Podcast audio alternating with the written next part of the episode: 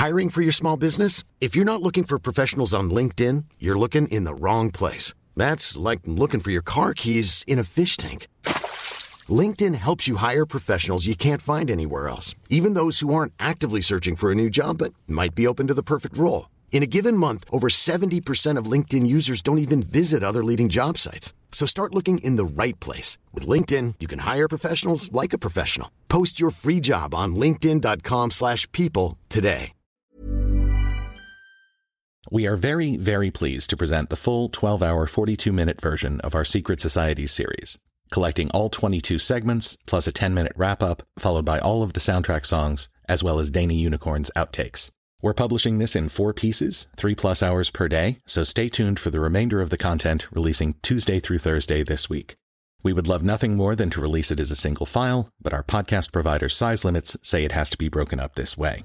Before we kick things off, just want to note a few things. First, to minimize the discontinuity, we actually split each of these episodes during the talking segments to keep all of the music interstitials sounding great without fade-outs. Never fear, the next segment will immediately pick up at that exact same moment, so ideally the transition will be seamless. Unless there's a commercial, of course, but that decision is automated. This also means there won't be any introduction like this one before the other three segments, again to make the continuous listening experience as smooth as possible. For those who have already listened to all these shows and only want to hear the new shit, you'll find the series wrap-up and the bonus stuff starting at forty-five minutes from the end of part four. Okay, I think we're ready. We'll see you in a couple of months with a whole new topic, but until then, we hope you enjoy the Paranoid Strains Secret Societies series. Oh, excuse me, pardon me, how are you, sir? Nice to see you, another victim. Come on, I'm just kidding, pal. Come on, welcome to Rush. Step inside, what future adept do I have the pleasure of speaking with today? Uh, I think my name is under J for Jesuit. Yep, that's me.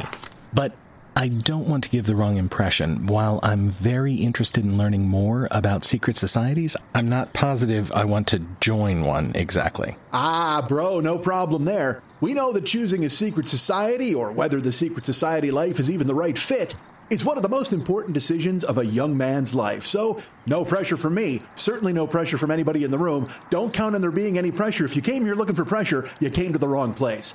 We're all about finding a deep, genuine connection between a new recruit, that, sir, is you, and the mysterious, powerful, I, I guess you'd say potentially sinister group that suits him best. So, let's just get a name tag on you. There you go, buddy. And now, what do you say we go meet everybody? Sure. Sounds good. Ah, look at it. Do you smell possibility in the air? Well, man, why are you just standing there? There's no time like the present to start mingling. Get in there and make some friends. Good luck.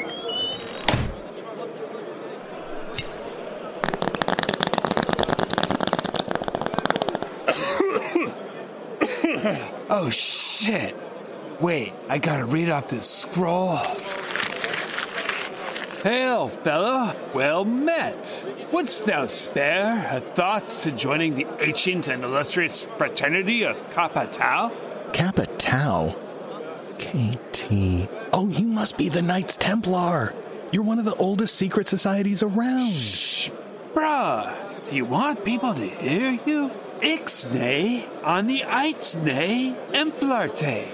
We had a super fucked-up thing go down about seven hundred years ago with a certain bonfire-happy French king. And now we prefer to just go by the Greek letters, if that's okay with you. But, dude, you guys are fucking legends, man. Fighting the Saracens, protecting pilgrims, delving into the secrets of Solomon's temple, not to mention having more money than you knew what to do with. Bro, you know we got stories for days, no doubt.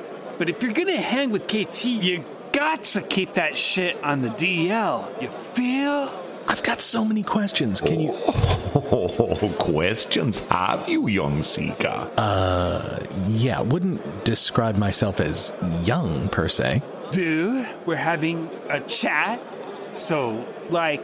Some privacy? Not to be rude, but I was talking to the Emplarte here. Dude, smooth. You got this.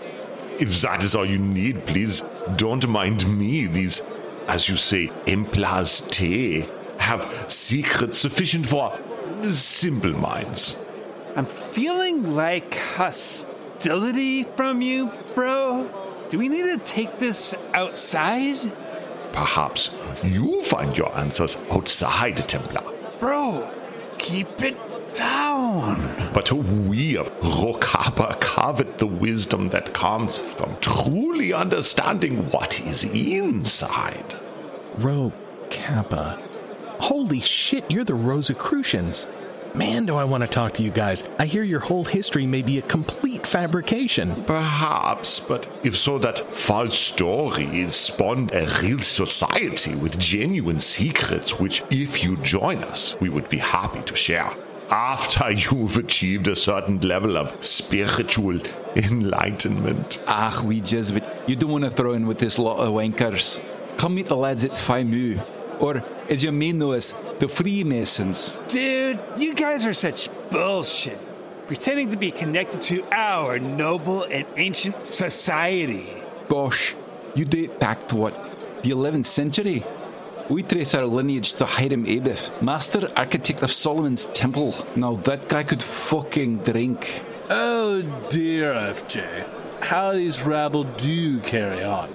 But if you're really looking for a society that can get you on the inside track to little things like secretly running the world, may I recommend that you join Iota Lambda Mu. I was assuming the Illuminati would show up at some point. Well, we are, as the saying goes, both everywhere and nowhere. But seriously, Jesuit, it's time for you to make a choice. Aye. Who's it gonna be? Whose secret society do you trust? To give you the secrets about how the world really works. None of you, actually. Mostly because all of the cockamamie ideas that people have developed over the centuries about the power, reach, influence, and continuity of these secret societies, not to mention the putative value of the secrets they supposedly guard, are way, way overblown. Of course, there's a bunch of true, fascinating history to learn about all of these groups. And even more fun to be had debunking and ridiculing the obvious nonsense that conspiracy theorists have attached to them over the years. Which means it's time for a brand new topic on the Paranoid Strain.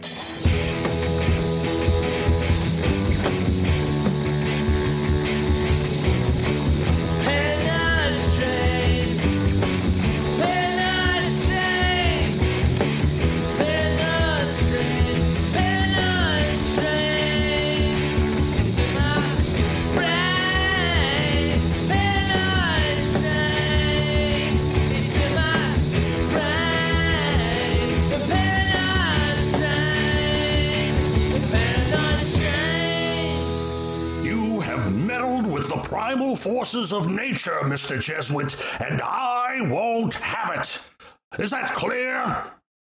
You are a fool who thinks in terms of reality and conspiracies.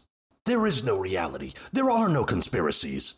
There is only one holistic system of secret societies, one vast, interwoven, interacting, multivariate, multinational dominion of orders shrouded in mystery. Am I getting through to you, Mister Jesuit? You get up on your little podcast feed and howl about how conspiracy theorists are destroying the shared nature of reality. There is no reality. There is only the Knights Templar and the Freemasons and the Illuminati and the Skull and Bones and the Priory of Sion. Those are the secret societies that run the world today. The world is one big backdrop for a group of initiates, Mister Jesuit. It has been since man crawled out of the slime, and our children will live, Mister Jesuit, to see that perfect world in which there's no more reality, no more conspiracy, one vast and ecumenical humankind. Run forever by the benevolent whims of the secret masters, all necessities provided, all anxieties tranquilized, all boredom amused. And I have chosen you, Mister Jesuit, to preach this evangel. Why me? Because you've got a podcast, dummy. Thousands of people listen to you every couple of weeks. I think they tune in to hear Dana Unicorn, actually. Speaking of whom. So we're reworking the Ned Beatty scene in the nineteen seventy-six classic Network? Something like that. And that would make you the ranting Howard Beale character? I've had all of your condescending attitude toward my little intro sketches I can stand, Dana. But I'm not going to take this anymore! Hadn't you better get on with the actual show? The lady is wise. Welcome, one and all, to our brand new topic, which, as you probably guessed by now, is secret societies. They already saw the title of the episode, doofus. Dana, I paint an evocative picture with my mini-dramas.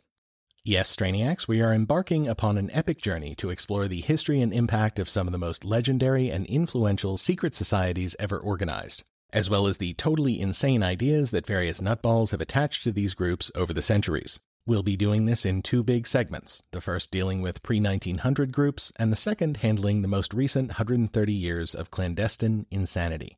He's not sure how many episodes this is going to cover. But it's safe to say it'll be our main focus throughout twenty twenty-one and potentially into twenty twenty-two. Turns out there's a lot of weird stuff to go over here. As you would expect, we'll eventually be collecting our short episodes into giant multi-hour epics for the completists out there.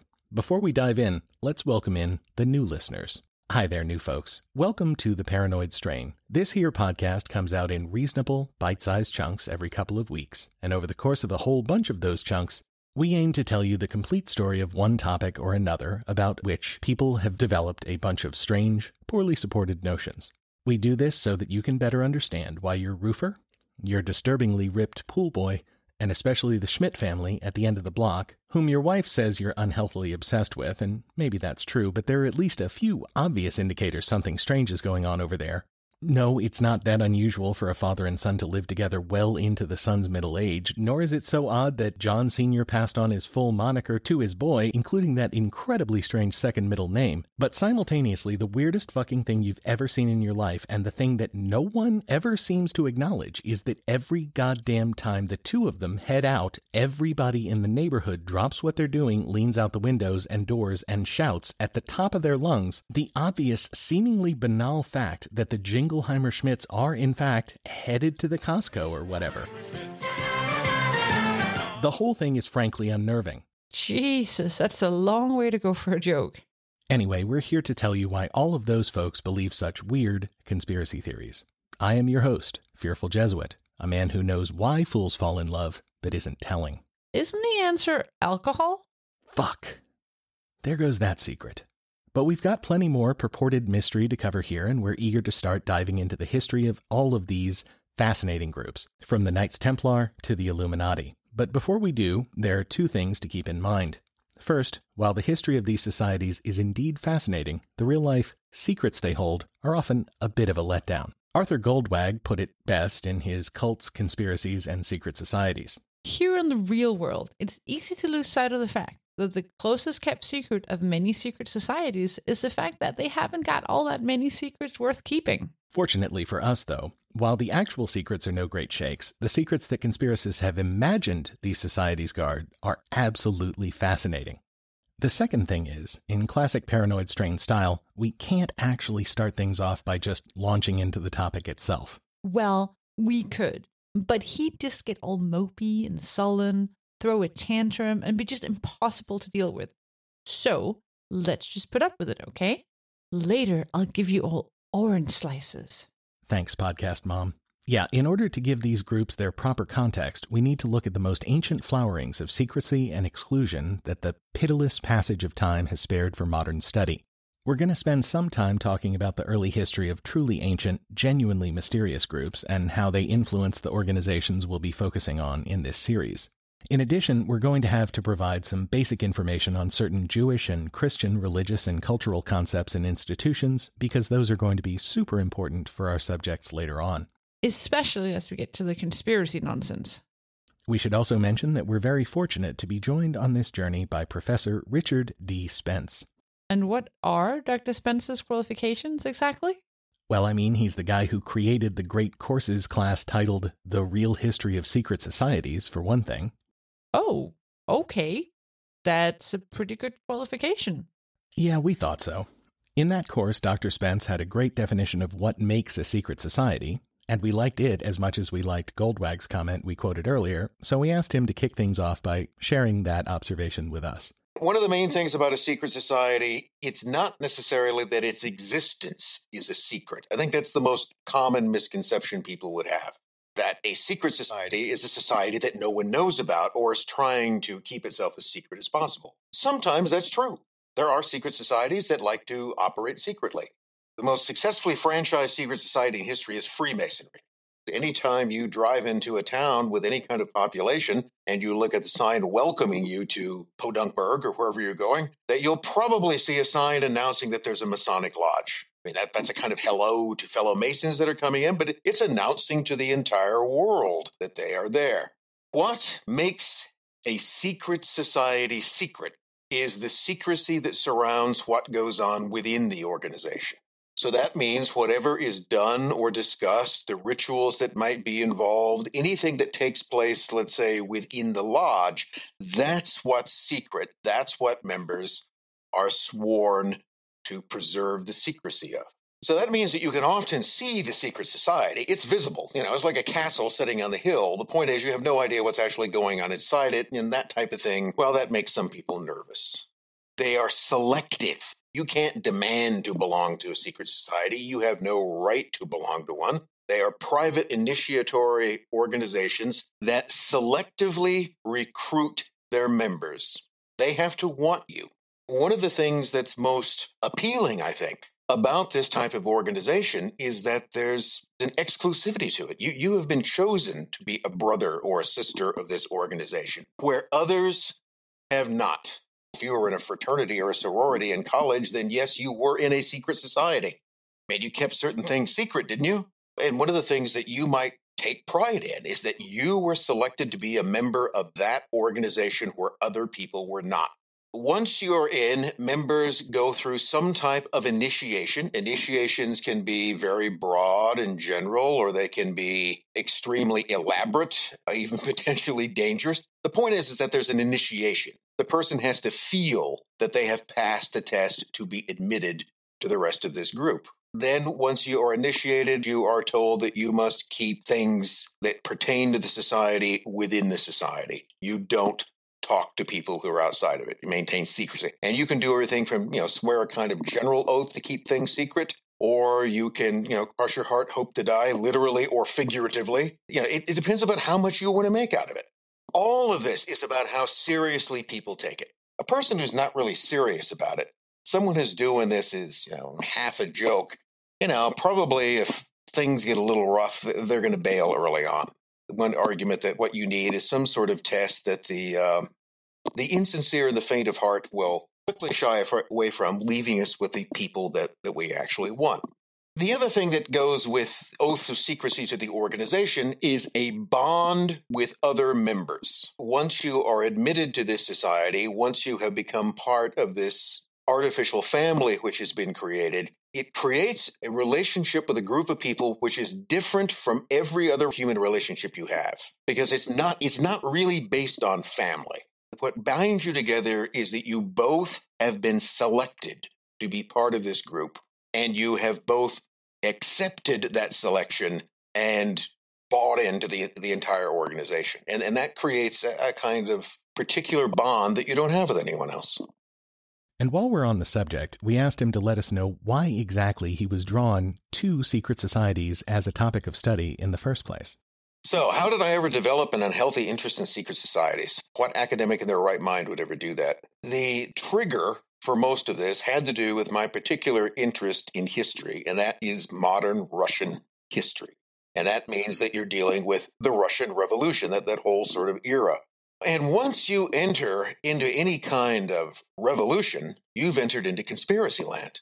You cannot have a revolution without at least one conspiracy, and probably a lot more of them. You must plot and scheme and conspire. And the people who do that best, like Lenin, come out on top. Early on in my career, I wrote a biography of someone that people have never heard of, a Russian revolutionary figure by the name of Boris Savinkov, an anti-Tsarist revolutionary. There was an incident during the revolution of nineteen seventeen, after the fall of the Tsar, before the Bolsheviks. This is when members of the Romanov family, of the imperial family, have become, you know, well, kind of unpopular with the new regime, and they don't know whether they're going to be arrested or what's going to become of them. One of the male relatives of the Tsar, Grand Duke Alexander Mihailovich, was basically trapped in a town. He was unable to get out, and Savinkov, being a political commissar of the new government, had the ability to free him. Let him go. Now, Savinkov at this point still views himself as a kind of socialist revolutionary. Now you have this symbol of the old regime, a, a Grand Duke, which is basically coming to him to beg him to help him. But what the Grand Duke does is that he makes his appeal on the basis that we are fellow Freemasons, and therefore, despite our differences, as a brother Freemason, not as the Grand Duke Alexander Mihailovich, I ask you to help me. And Savinkov, as he later put it, said that I knew what my obligation was, and therefore I allowed his release. So here were two men who were seemingly completely apart on everything else, but who nevertheless were bound by that affiliation. And in this critical moment, one Freemason helped another. Whatever his duty to the revolution or anything else was, that's what it was he was going to do. Now, at the time I came across that, that was the first thing I can remember saying, well, what, what is this all about? Okay, why would he do that? And then how did that influence his relationships with other people? That was my first real indication of what was going on out there. And the thing about secret societies is that once you know what to look for, you just find them everywhere.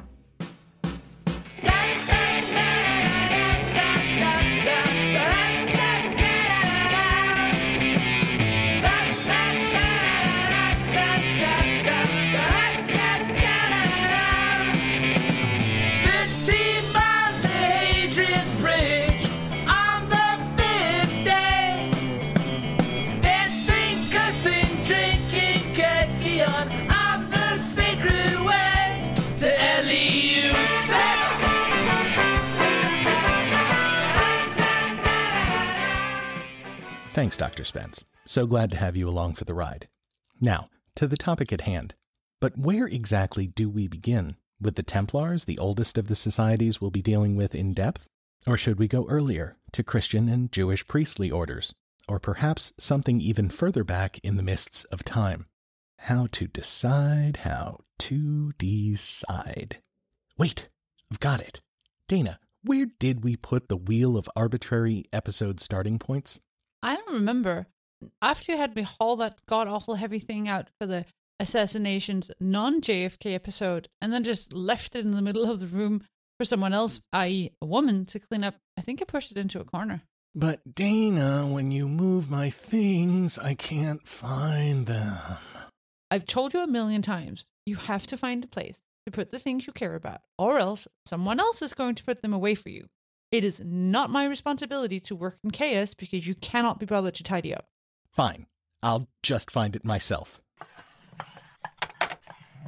Find a place to put the things you care about if someone else is going to put them away for you. Find it myself. I'll show her. Aha! Here it is. It's under my shroud of Turin. Jesus, Dana, that's not a dust cloth. Wow, uh, this wheel thing looks heavy. And I just hurt my back the other day. Dana, I'm sorry I was mean before. Can you move the wheel into the middle of the room again? I don't know. Are you going to put it away this time? Yeah. Jeez. That's it. A little further. No, no, that's not centered. We want it to look nice. There we go. Now, Dana, spin the wheel of arbitrary episode starting points. Fine. I still don't know why we even have this thing.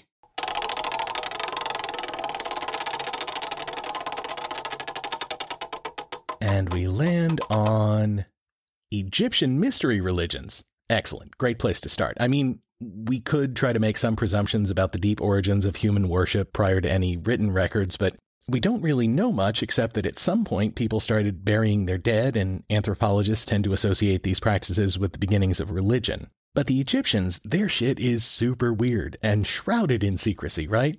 Like the Isis and Osiris cult. Only the ancient Egyptians could have come up with something that weird. Well... Well, what? Isis and Osiris are Egyptian gods, right? Right. And there were mystery cults devoted to them, right? Yes, though you haven't actually introduced what the concept of a mystery cult in the ancient world meant yet. About to get to it. But the point is, the ancient Egyptians kicked this shit off, right? Not exactly.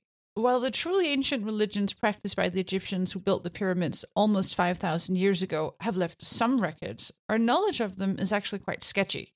And while it's likely that priests held closed ceremonies related to the Egyptian gods at the time, we don't know much, if anything, about them, and they certainly didn't invite ordinary Egyptians to participate.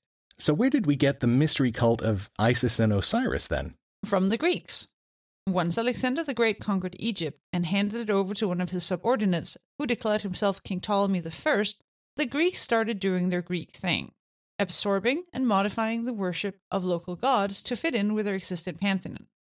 A trick the Romans would eventually borrow, adapt, and kick into high gear once they took over the Mediterranean and Near East. Dana, it's nice that you know a lot about this topic, but I'm supposed to be the know-it-all? You're the relatable, friendly Flavor Flav to my verbose Chuck D, punctuating my lectures with bits of fun. Can we get back to our normal rhythm? I suppose, but I'm not wearing the giant neck clock. Yeah, boy! Deal.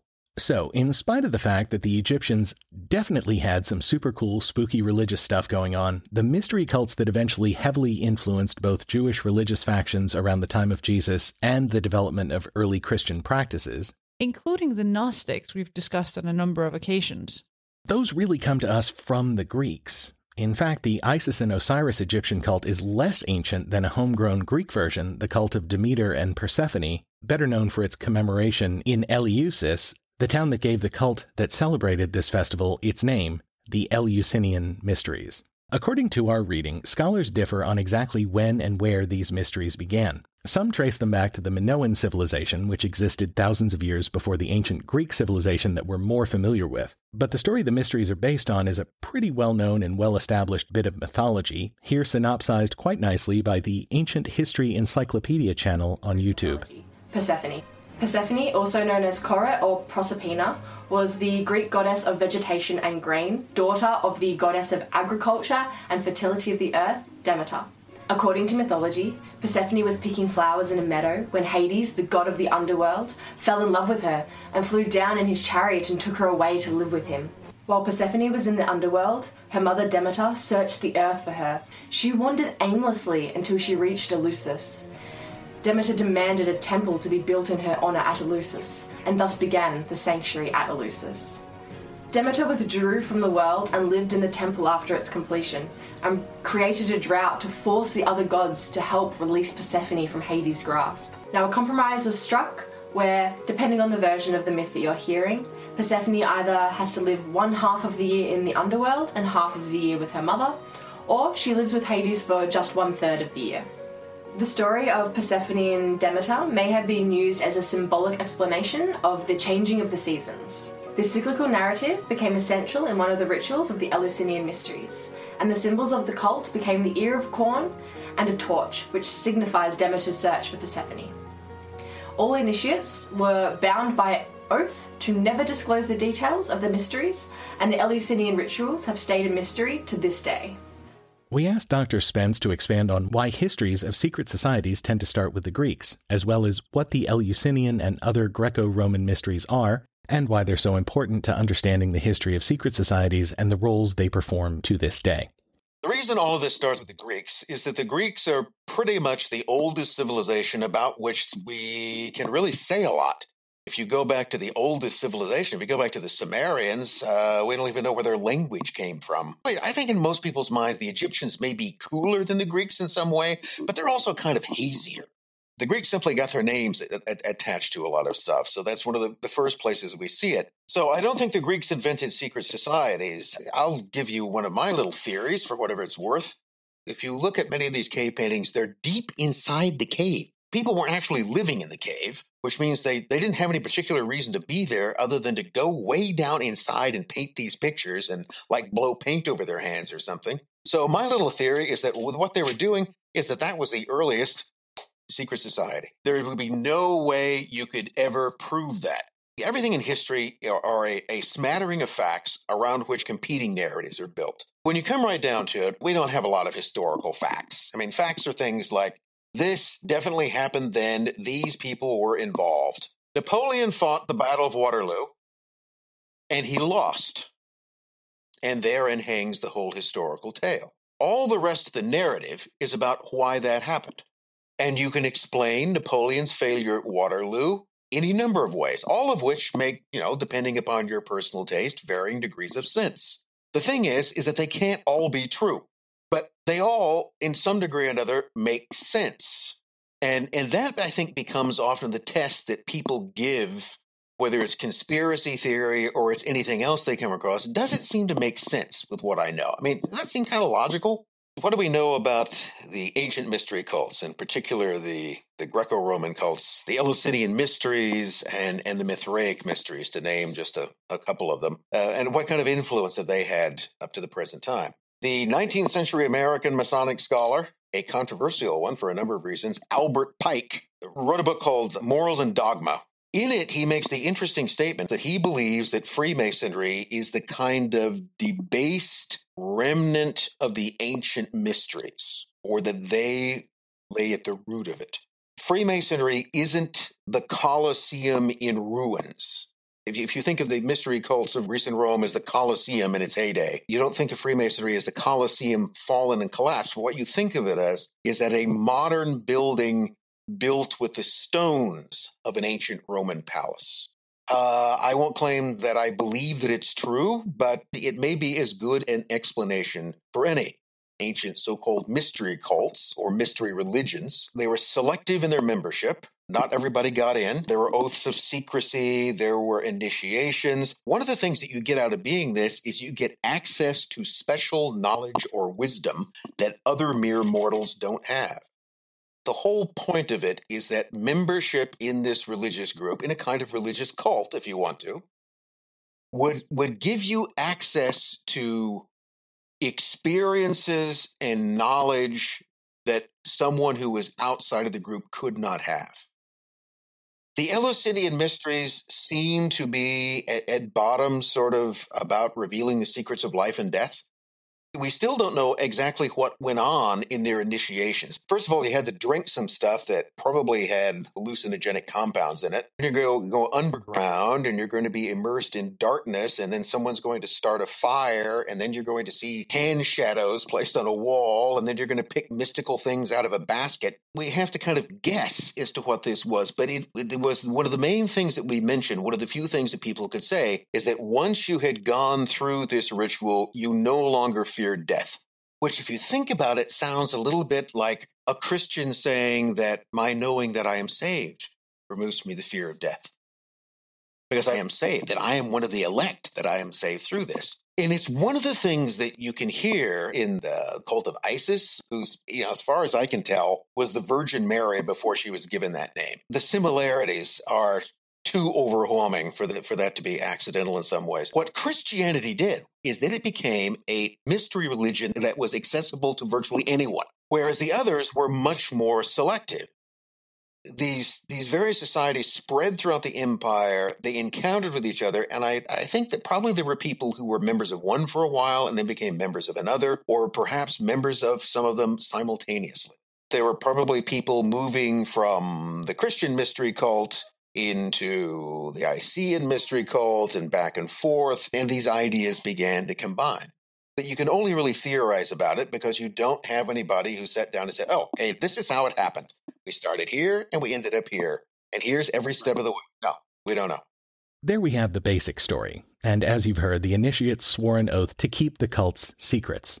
And unlike most of the secret society initiates, we'll deal with the many thousands of people who must have undergone these rites over the years appears to have actually kept their oaths.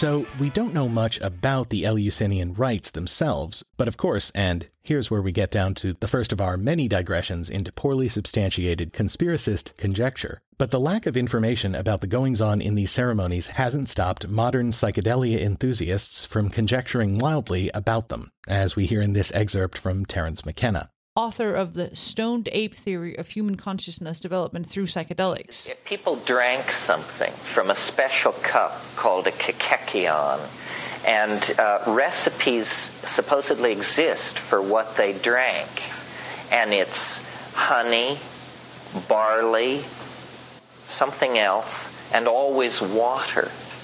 Graves argued that water is not something that you list as an ingredient of something you drink. He said the inclusion of water in this list is in order that there can be an augum.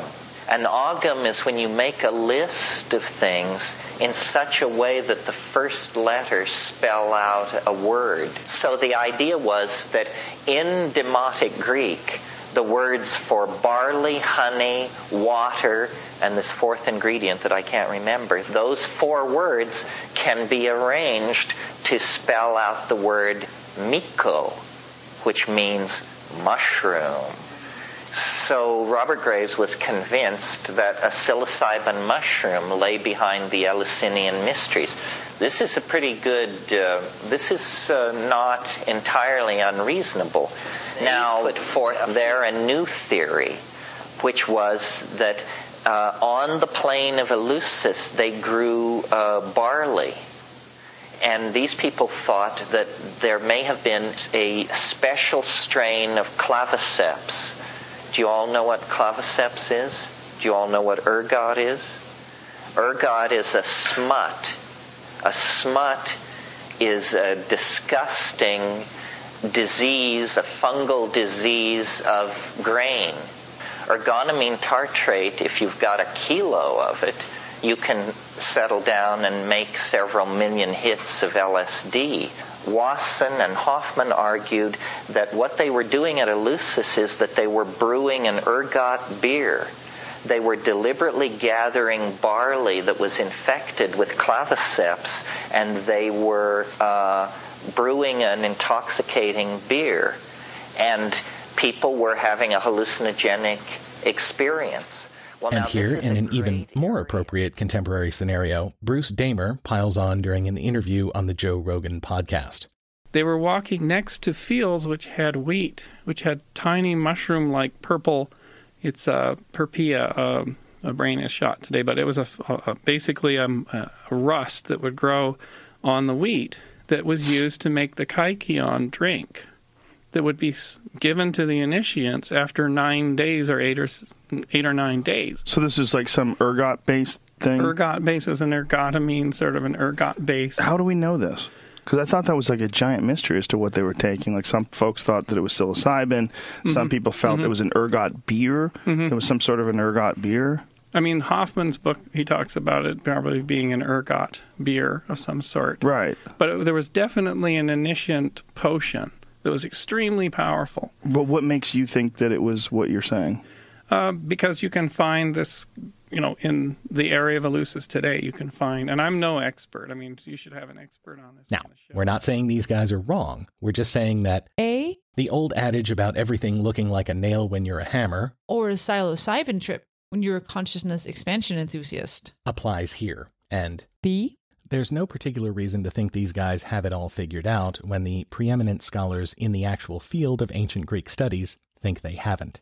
While the Eleusinian mysteries were perhaps the most important, there were other mystery cults, not only the Hellenized, that is, Greekified, Egyptian gods we mentioned earlier, but also the later Greco-Roman cult of Dionysius and the Roman Mithras cult. In his historical introduction to the New Testament, Doctor Bart Ehrman notes the importance of these groups in the late B C and early A D period in the Mediterranean and Middle East. Quote, "Many of them evidently centered around a mythology of the death and resurrection of a god or goddess, a mythology ultimately rooted in ancient fertility religion. The periodic ritual of these cults apparently celebrated this mythology in a way that enabled the participants to become part of the entire transformative process of new life. That is to say, the enacted myth about the gods was transmuted into reality for the devotees, who believed they would live again, happily, after death. Those who wished to join were typically put through a period of ceremonial cleansing and instruction prior to being admitted to the ranks of the devotees. We have evidence to suggest that those who experienced the initiation, who could then join in the ceremonies when they were periodically celebrated, felt at greater peace with themselves and the world. This was an important way in which these cults were different from the traditional worship of the gods by those we now consider ancient pagans. That is, those who worship not one, but a number of gods, usually of the Greek and Roman pantheon. Most dutiful worshippers oriented their rituals around prayer and sacrifice to the gods because that is what the gods were understood to have demanded. Pray and sacrifice, and that particular god or goddess would bless you. Fail to do so, and you potentially suffered his or her wrath. The gods were concerned with what people did, not with what they specifically believed. No one sought to have a personal relationship with Zeus, for example, the way a Christian might say she has a personal relationship with Jesus today. Also, traditional pagan worship didn't have much to say about what happened to people after they died. Pretty much everyone went into Hades and had a sort of dull, uneventful afterlife, or else just ceased to exist in most Greco-Roman belief systems at the time. But the mystery religions, with their secrecy and exclusivity, were predicated on forming a close personal relationship with, for example, Dionysius, and devout believers were understood to be staking out a better, more joy-filled post-life existence, which ended up with their feeling more at peace with themselves and the world, as we just noted. This, of course, brings us to the question of how or whether these mystery cults, some of the earliest recorded secret societies, influenced Christianity as that religion developed and spread from its origins in what's now called the Middle East. That is, did later secret societies in the Christian West get their ideas from, for example, the Eleusinian Mysteries? Ehrman discusses this question in the same book, noting that there are significant parallels between the cults and early Christianity. Both were interested in secrecy, for example. Christianity was generally secretive during the periods when its followers were persecuted over the first few centuries of the Roman Empire, though those periods were shorter and less widespread than is believed by many Christians today. In addition, both Christians and mystery cult devotees worshipped a divine being who died and was resurrected, and who could give his followers a blissful afterlife. There were other parallels: purification rites similar to Christian baptism, periodic celebration of specific rites by cult members similar to the Christian celebration of the Lord's Supper, et cetera. But, quoting Ehrman directly, recent scholarship has been less inclined to call Christianity a mystery cult, or to claim that it simply borrowed its characteristic ideas and practices from previously existing religions. In part, this is because we do not know very much about what happened during the mystery rituals, especially in the period when Christianity began. For example, did they typically partake of a meal commemorating the death of their savior god? We simply don't know. Before we get completely off of this topic, we want to quote another Ehrman book, Lost Christianities, which covers the uniqueness of the so-called Gnostic sects of Christianity in the early centuries of the faith. We discussed the Gnostics in depth in our Philip K. Dick-centered Reality Part two show in two thousand nineteen. We certainly did, but we're mentioning them here for a specific reason. While, as noted before, many Christians may have hidden their faith during periods of persecution, per Ehrman, for the Gnostics, the secrecy was the whole point of their faith. Discussing the huge trove of Gnostic texts found at Nag Hammadi in Egypt in the mid-twentieth century, he notes, "Despite their inherent interest, many of these Gnostic texts are not simple to understand.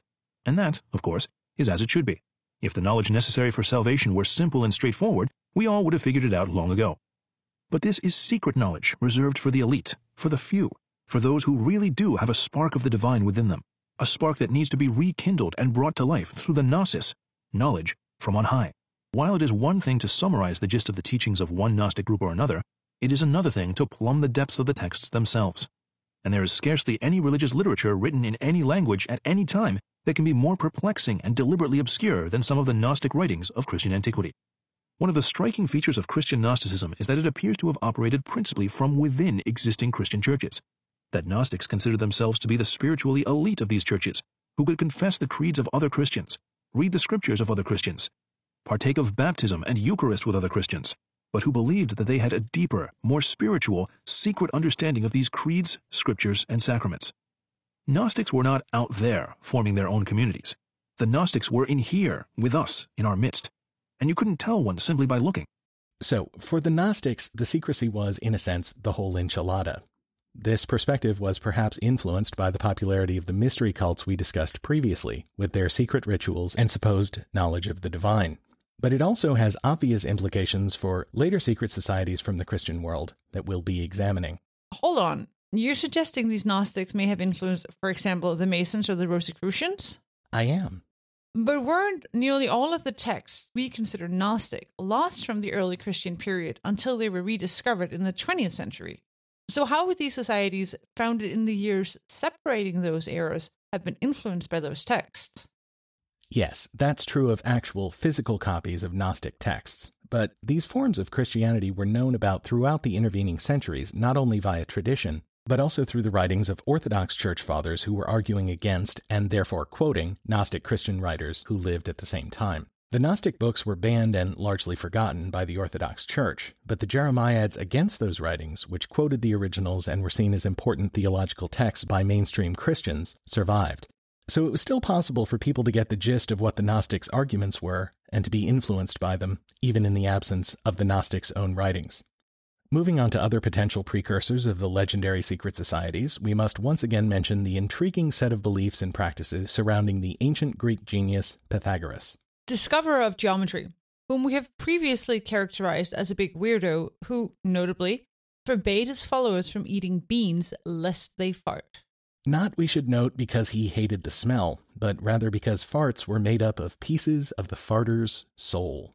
The reason we're mentioning him, though, is not related to the musical fruit, but rather to the secrecy and strangeness that characterized the man and his followers. For example, Pythagoreans literally worship certain numbers, like the number ten. In fact, to quote Professor Spence from his great course, Pythagoras taught that numbers and numerical ratios were the keys to understanding reality. The real reality, that is. Mathematics, thus, was a mystery. Moreover, they believed that the universe was constructed exclusively of rational numbers. That is, numbers that could be represented in fractions as x over y. This formulation doesn't include numbers that are vital to modern mathematics, including the so-called irrational numbers. For example, the square root of two. And the Pythagoreans took this dictate pretty seriously, which leads us to another interesting legend stating that when one of his students proved that irrational numbers existed, Pythagoras or his students literally threw the guy out of their boat and drowned him for his offenses against the divinity of math. The story is unlikely to have happened as related, but it's worthwhile to consider that these folks were considered fanatical, secretive, and crazy enough that the story at the time seemed plausible. In addition, initiates were required to speak to no one for five years in order to become a follower of Pythagoras. Plus, they had to be celibate, give up their possessions, and become vegetarians. All of this before they could even stand in the presence of the master and learn the mathematical secrets of the universe. And when he lectured to anyone who hadn't gone through these purification stages, Pythagoras would only do so while talking through a curtain. Interesting. But did any of this influence later secret societies? Absolutely. Specifically, the Freemasons, who have a propensity for projecting their existence back sometimes thousands of years before the group's actual founding, are believed by their members to have taken a number of elements of their organization and secret rites from Pythagoras and company. We've got a few more of these ancient concepts to cover, and then we can get to the meat of this story, but we promise all of this is going to pay off down the road, so please stick with us. Next up is the topic of Hermeticism and its shadowy origins with a figure usually known as Hermes Trismegistus. Translation: the thrice greatest Hermes. Some of our fanciest readers may be assuming this refers to a very expensive brand of French scarf. That's Hermes, you clod. And a much smaller South Louisiana-oriented group may recognize the name of a fair to middling Mardi Gras crew that rolls first on Friday. I mean, they got decent lights with that neon, but they ain't no muses, darling. Yeah, you right. But what we're talking about here is a mystic connection of the Greek god of writing and magic, Hermes, with his equivalent from the ancient Egyptian pantheon, Thoth. Oh, now crew at Thoth, there's a parade, sure. But they got so many doin' floats. By the time Bacchus rolls, I'm fitting to pass out from all them beaters I drunk. Ain't it the truth? But back to our topic. Hermes Trismegistus was a completely separate divine being from the original flavor Hermes, and was primarily known as the apocryphal author of a series of writings renowned for their great wisdom. These, as you might expect, came to be known as the Hermetic Library, and the branch of knowledge and study devoted to them is called Hermeticism. The Hermetic texts were long believed to date back to earliest antiquity, but these days scholars place their creations somewhere around the year one hundred C E, meaning that these ideas emerged from the stew of religious and philosophical concepts that were roiling the Roman world and which would eventually produce not only Orthodox Christianity and Christian Gnosticism, as we've noted, but also important schools of thought like Neoplatonism. The Hermetic text's unique contribution here was not only their detailed discussions of philosophy and other topics, like alchemy and astrology, but also their perspective, that is, that all true religions originate from a single genuine theology, which was given directly from God to man in time immemorial.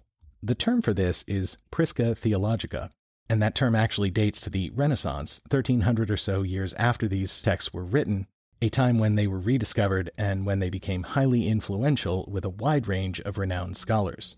Including Giordano Bruno, who was famously burned at the stake for, among other things, believing the earth rotated. And an even wider range of crackpots. And with some who were an intriguing combination of the scholar and crackpot, that is. Isaac Newton. We'll get back to him momentarily. By this point, the Christians who embraced Hermetic texts thought of them as being written by a sort of pagan prophet who foretold the development of Christianity. Remember, they thought these texts predated Jesus, when in reality they appear to have been written in the decades after his death. We're not going to do any more synopsizing of this topic because we stumbled upon an incredibly useful, interesting YouTube channel called Esoterica, where one Doctor Justin Sledge breaks it down for us. A manuscript bearing a tight, though legible, Greek minuscule hand appeared to be primordial wisdom stretching back to the most remote antiquity. Indeed, the source of all wisdom itself. The task of rendering that Greek into Latin was given to the extremely talented scholar Marsilio Ficino, and most famously, he interrupted his own translation of Plato's complete works to take up the task. Ficino, only in his late twenties at the time, began the work of translating what he believed, and many at the time also believed, was the teaching of the sages of all sages, perhaps the teacher of Moses himself, the art philosopher and hierophant, Hermes Trismegistus. The texts Ficino produced have become the backbone of what we now know as the Corpus Hermeticum, the collected wisdom and teachings attributed to the thrice great Hermes. What's come down to us doesn't seem to have come down to us systematically. It appears that the Hermetic texts were graded based on some initiation process that is now unclear to us. What we now possess seems to be texts at various seemingly random levels of this process. So it's unclear how these texts should be read, in what order, or even after what kind of initiatory or revelatory experiences. The philosophical Hermetica are typically structured as discourses between Hermes and his pupils, though Corpus Hermeticum one is taken to be a discourse between divine nous, or mind, and Hermes Trismegistus himself. The content of the discourses range enormously, despite their relative brevity, from the nature of the cosmos, to the origin and nature of evil, to the process of change, the nature of the mind and the soul, the very origins of the cosmos itself, and most importantly, the process by which one can achieve salvation. Sometimes, a single tractate may cover several of these topics only in a couple of pages. The best theory we have as to the origins of the text is that they began as brief sentences, much like the wisdom literature of the indigenous Egyptian culture, and around these sentences grew a history of learned exposition. These discourses, as I mentioned earlier, were probably part of a system of graded lessons, for initiates passing higher and higher to what seems to have been the goal of the Hermetic philosophy, the salvific unification of the initiate's mind slash soul with the divine mind or soul that is the ground of being itself. The worldview of the Hermetica is difficult to reconstruct, but let's give it a try. They appear to have held that an androgyne divine mind begat the cosmos, sometimes called the second god, or logos, and in turn created human beings, which are seen as both divine and non-divine, given that they are both composed of perishable matter and imperishable soul or mind. This is basically a monistic worldview, although some antibody dualism does appear from time to time. The apparent task of the initiate is to ascend through the planetary spheres, through both ethical purity and mental contemplation, until reunited with the divine oneness, which seems in some sense possible while still in a physical body. This importantly separates the Hermetists from the Gnostics, who are typically held to be radical dualists, viewing the physical world as fundamentally evil and in need of escape. Now, why exactly are we talking about this at the beginning of our Secret Societies series? Because many of the secrets we're going to hear ascribed to these groups, and especially the larger overarching conspiracist view of these societies' roles in generating and concealing knowledge, will touch on Hermetic and other esoteric topics. And while these are a fantastically interesting field of study, as Doctor Sledge's YouTube channel can amply demonstrate, they also have an unfortunate tendency to attract the most credulous sort of ravings. And? What? I presume you're going to play one of these ravings? Oh, okay, if I must. But the secret of secrets is the Grand Arcanum, which is hiding in these texts. It's the magnum opus that the philosopher has been looking for, the elixir of life, et cetera. It all has to do with the microcosm. Of course, what else could it be? in the Bible is the story of the microcosm of the man and how man was created. It's a literary masterpiece. But in the Bible, there is only one story, and that is the story of the creation of man and how man is the temple of what they call God, or the temple of Solomon. Solomon's temple was not built with uh, hammer or saw, or the, or the sound of hammer or saw. The temple is the body, you see, and this is how it works. This is how the, the temple is built. It's built on the principle of twelve, because the universe is built on twelve. Everything the universe does, it does through the number twelve. twelve is the completeness of its cycles, you see. And we have to understand numerology and, and the power of the numbers. What does one mean? What does two mean? What does three mean? When you doctor the books and you change their true message and you overlay it with historical facts and, and things to blur out the true beautiful message that is at the bottom of it, um, you do that for control so that the people do not know the true riches of the wisdom that's in these scriptures. And I'm uncovering those those true riches that are in the Bible. And you have to understand that the Bible is the greatest astrological treatise in the history of this planet. God, I enjoyed that. So, we've introduced Hermeticism. It looks like all we have to do is synopsize the Old Testament. Fuck off, Jesuit. How long is this quote-unquote introduction going to last? It's not as bad as all that. I just have to discuss a few big ideas, the most important of which is Solomon's temple. Okay, but the second I hear, in the beginning, God created the heavens and earth, I'm out. Fair. Okay, so perhaps one of the most widely revered sites in the world is the hill currently known as the Dome of the Rock in Jerusalem. Of course, Dome of the Rock is what Muslims call it. Jews have a totally different point of reference when it comes to this particular piece of real estate. That is, it's the site of the two great Jewish temples that once stood in the location of what is currently one of the world's great mosques. Jeez, that situation sounds like it might lead to some hurt feelings. You think? But let's get to that in a moment. Solomon's Temple is one of those iconic concepts that predates reliable written records, so in the absence of those, we have to incorporate those records that we have, which in this case means the books of the Hebrew Bible, or as many nominal Christians will know it, the Old Testament. There's a large part of the first book of Kings, or, as a recently former president might have called it, One Kings. That book goes into what might be termed a tedious level of detail about the building of said temple, so we're only going to make Dana do a little bit of it as narration. But we're also going to give her some portentous sound effects to go with the uninteresting words. And the house which King Solomon built for the Lord, the length thereof was threescore cubits, and the breadth thereof twenty cubits, and the height thereof thirty cubits. And the porch before the temple of the house, twenty cubits was the length thereof, according to the breadth of the house, and ten cubits was the breadth thereof before the house. Riveting stuff. But it's surprising how important these verses, which amount to the recitation of blueprints, will seem to our future secret society members. And others. Please recall that Sir Isaac Newton believed that his work on the dimensions of Solomon's temple was far more important than all of his contributions to physics. Told you we'd get back to Sir Newton. This teaches us two things. A? You can be the world's greatest physics genius and still be absolutely fucking wrong about which of your efforts really contributes to the store of human knowledge. B? Really smart people have historically taken this temple shit very, very seriously. Continuing the traditional history of the temple as related in sacred Jewish books, it was completed during King Solomon's reign, and the whole point of building this big-ass temple was that it would be, in the eyes of Yahweh, that was a usually unspoken word for the one and only God in the Jewish religion. A fitting building to serve as the resting place of the Ark of the Covenant. Now, any child of the eighties knows what the Ark of the Covenant is, and that one Yankee archaeologist waged a two-hour, apparently ineffectual attempt to keep it out of the hands of the Nazis. Which didn't matter much, as the moment said Nazis opened said ark, they got face melted in a way that still haunts young Jesuit's dreams.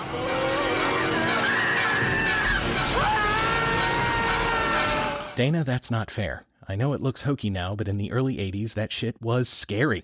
So many of us know that the Ark was a gold-encrusted box that, in Spielberg's version, contained sand and pretty lady murder ghosts. But in the Bible, it was supposed to hold the original tablets on which God himself had etched the Ten Commandments in the presence of Moses. Confusingly, if you follow the Bible story, these Ten Commandments that would have ended up in the Ark are actually somewhat different from the original Ten Commandments that were listed in the Torah slash Bible. That is, the ones that many of you learned in Sunday school. But the second set were supposedly inscribed by the Almighty after Moses broke the first set. Also penned by the finger of God himself. When the prophet got super pissed at the Israelites worshipping a golden calf. But the ones that Moses broke are the ones that everyone remembers, so let's just say those are the ones in the Ark. Now, the Ark was this super powerful object that was carried ahead of the Hebrew armies, and which ensured their victories over the various peoples they conquered in their quest to secure the land that God had promised to Abraham. That is, essentially, the land that comprises the modern nation of Israel, though the boundaries of this kingdom would be just as disputed in ancient times as they are in the current political climate. Okay, so now we understand. After hundreds of years, King Solomon is chosen by Yahweh to build a temple worthy to hold the Ark and the commandments therein. But once they were placed in, as it's known, the holiest of holies in the temple, the story ends, right? Au contraire. According to the biblical accounts, the first temple was destroyed in an assault by King Nebuchadnezzar the Second in about six hundred B C. Thing is, though, modern archaeologists dispute basically everything about that first temple, including especially the idea that Solomon was the king when it was built. They actually think the first temple was built around three hundred years after Solomon's reign. What is undisputed, though, is that whatever the first temple was, it was besieged and destroyed, and another temple was built afterward and lasted for a really long time. Almost six hundred years. This was the temple that was refurbished by King Herod about twenty years before Jesus' birth, and from which Jesus himself drove the money changers in an important gospel narrative. Eventually, the second temple was destroyed in seventy C E by the Romans as punishment for an ongoing Jewish rebellion. Which we mention in our Assassinations non-J F K edition episode, specifically about the siege of Masada.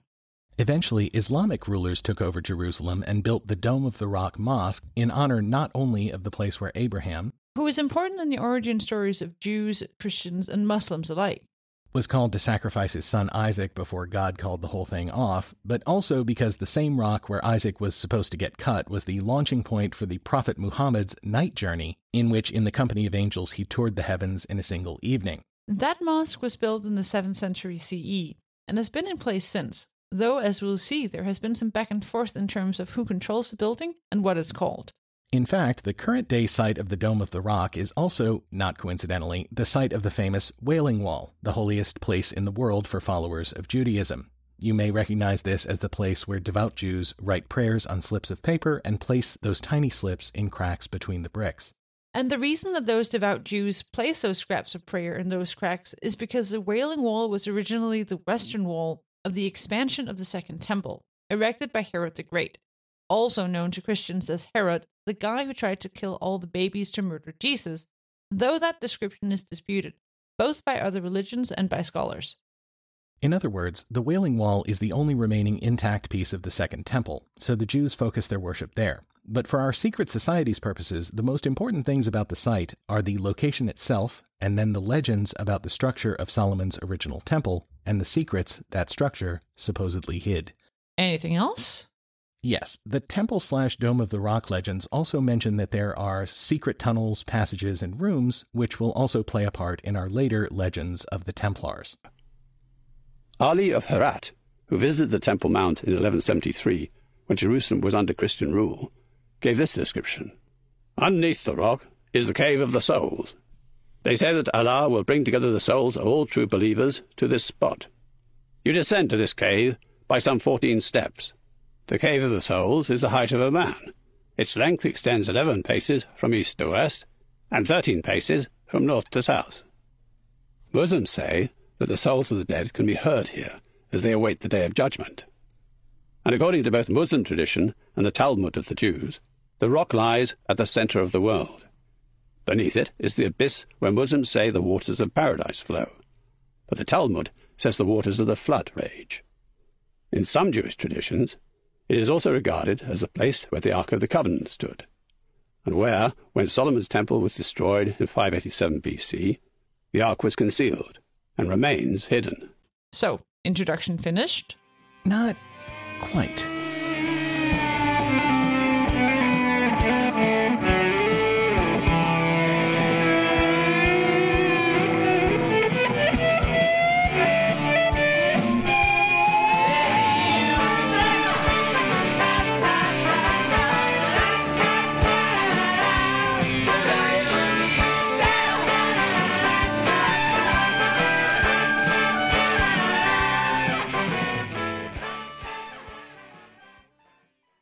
We also have to take a quick detour into legends of King Arthur and the Holy Grail.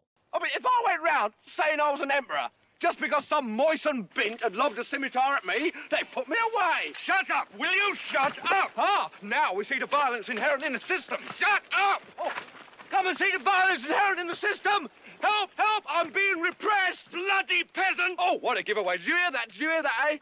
That's what I'm on about. Do you see? Yes, young Jesuit was introduced to the Grail through the kind offices of Messrs. Cleese, Palin, Idle, Jones, Chapman, and Gilliam. But the Holy Grail legend dates back to the late eleventh or early twelfth century, and though the form factor and function of said Grail evolves over that time, the most important version is that the Grail is a cup or plate used by Jesus himself during what's known to Christians as the Last Supper, and days later, the blood of the crucified Jesus was caught by Joseph of Arimathea, who, according to some of the Gospels, offered his family's tomb to be temporarily, as it turns out, used to house the body of J-Man after his death. We are absolutely fucking positive that anyone who has existed for any length of time in our Hollywood-dominated culture has at least heard of the Holy Grail. Not only is it pivotal, in a weirdly altered form, in the extremely popular, yet shockingly bad, Dan Brown novels about protagonist Robert Langdon, it is also central to the other most iconic scene involving Indiana Jones, outside of the Raiders' face-melting, namely the super-fast aging of the dude who picks the wrong cup out of a lineup in the third movie.